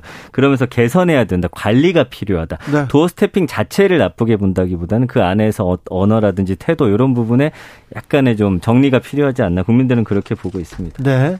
앞으로 조금 네. 이 부분에 대해서는 많은 회의와 고민이 있었던 것 같아요. 네, 네 보면. 당연히 고민했겠죠. 네. 박순애 장관은 사퇴했습니다. 일단 큰 리스크 하나가 제거된 건가요? 빅데이터에서는 어떻게 봤습니까? 일단 박순애 전 장관이 갖고 있던 부정 그 어떤 감성 자체가 85%가 굉장히 높았거든요. 아, 엄청 높군요. 그러니까 뭐 망신을 당했다, 의혹이다, 음주운전 뭐 등등해서 안 좋은 이야기 많기 때문에 일단 이게 하나 걷어지는데 이 다음에 인사가 누가 되는지도 좀 중요할 것 같아요. 과연 이런 국민들의 어 눈높이에 맞는 혹은 우려했던 부분들이 좀 상쇄될 만한 그런 좋은 인사가 돼야 되지 않을까. 그래야 요게 이제 이 반전을 할 수 있지. 또 했는데 의혹들이 계속 나온다면 사실은 이거는 빅데이터들 그렇지만 뭐 하나 위에 또 하나의 켜켜이 쌓이는 것처럼 그거는 이제 악재가 두 개가 되는 거라고 봐야겠죠. 보건복지부 장관 아직도 임명하지 아직도 비어 있죠. 네. 코로나 시대. 네, 정호영 장관 가지고 한 두 달 넘게 막 그랬던 게 생각이 나는데, 그러니까 우리 언론도 참 그런 점에서는 조금 예전과 달라졌으면 좋겠고요. 중요한 것은 어떻게 왜 고르는 분마다 다 이런 사람만 내놓을까라는 얘기가 이전 정부에서도 있었고 그 전 정부에서도 있어 왔는데 국민들께서는 어느 쪽 계열에서 집권을 하든 이 점은 하나도 바뀌지 않고 있구나에 대한 어마어마한 실망감은 눈덩이가 굴러가면서 커지듯이 최초 정부 박근혜 정부에서 실망이 5라면 지금은 50이 될 수밖에 더 심각했어요. 없어요. 당연하죠. 더 심각해졌어요. 그럼요. 그러니까 몇 건이었기 때문에 우리는 적다. 이거는 변명이 되지 않는다는 말씀을 드리고 싶습니다. 지금 계속해서 문재인 정권보다 낫다 얘기하고 우리 사람들은 능력만 봤다 훌륭하다 했는데 사람 뭐가, 뭐가 나 뭐가 훌륭해 사람들이 원하는 것은 그래서 정권을 바꿔준 거야. 그러니까 달라지라고 이거거든요. 그 민주당과 뭐가 네. 비슷하다. 민주당도 이랬다라는 게 아니고 이전 정부와 저희는 이렇게 다릅니다라는 걸 하나라도 보고 싶어 하는 거예요. 그 문, 윤석열 정부 관련해서 빅데이터 분석할 때마다 첫 번째가 경제고 두 번째가 인사 문제거든요. 네. 그 철저한 검증을 통해서 이 리스크 키워드를 하나 지워야지 그래도 지지율 반등에 좀 모멘텀이 생기지 않을까 싶습니다. 내각에서 지금 뭐 박순애 장관 네, 사퇴했습니다. 그런데 대통령실에 대한 인사쇄신도 좀 고려해 봐야 될 것 같습니다. 수석들 네. 계속해서 조금 언행이 언행이 국민 눈높이에 맞지 않고요. 그리고 보수 극우 유튜브에 나가가지고 얘기하는 것 이게 무슨 문제인가? 이게 무슨 문제를 풀 수 있는 문제인가? 아 이런 생각도 해봅니다. 뭐 그리고 뭐 그럴 수도 있다고 말하던데 저는 거기에서 놀랬고요. 지금 매우 잘못하고 있다가 62%쯤 나오잖아요. 이건 진짜. 이분들은 웬만해서는 마음을 풀기 힘든 상태거든요. 그러니까 긍정이 몇 프로다, 부정이 몇 프로다에 집착하지 주목하지 마시고 매우 잘못하고 있다가 국민 10명 중에 한 6명쯤 되는구나. 그거가 문제의 핵심입니다. 우리나라 사람들이 마음이 좀 너그러워가지고 웬만하면 이렇지 않은데 그러게요. 회초리를 들어도 단단히 든 것이고 네. 이분들을 돌려 세우려면은 그동안처럼 해서는 절대 알겠습니다. 안 된다라는 걸 아셔야 되죠. 여론과 민심 화나 있다는 거 얘기합니다. 이강윤, 전민기 감사합니다. 고맙습니다. 고맙습니다. 주진우 라이브 여기서 인사드립니다. 돌발 퀴즈 정답 10호였습니다. 저는 내일 오후 5시 5분에 돌아옵니다. 주진우였습니다.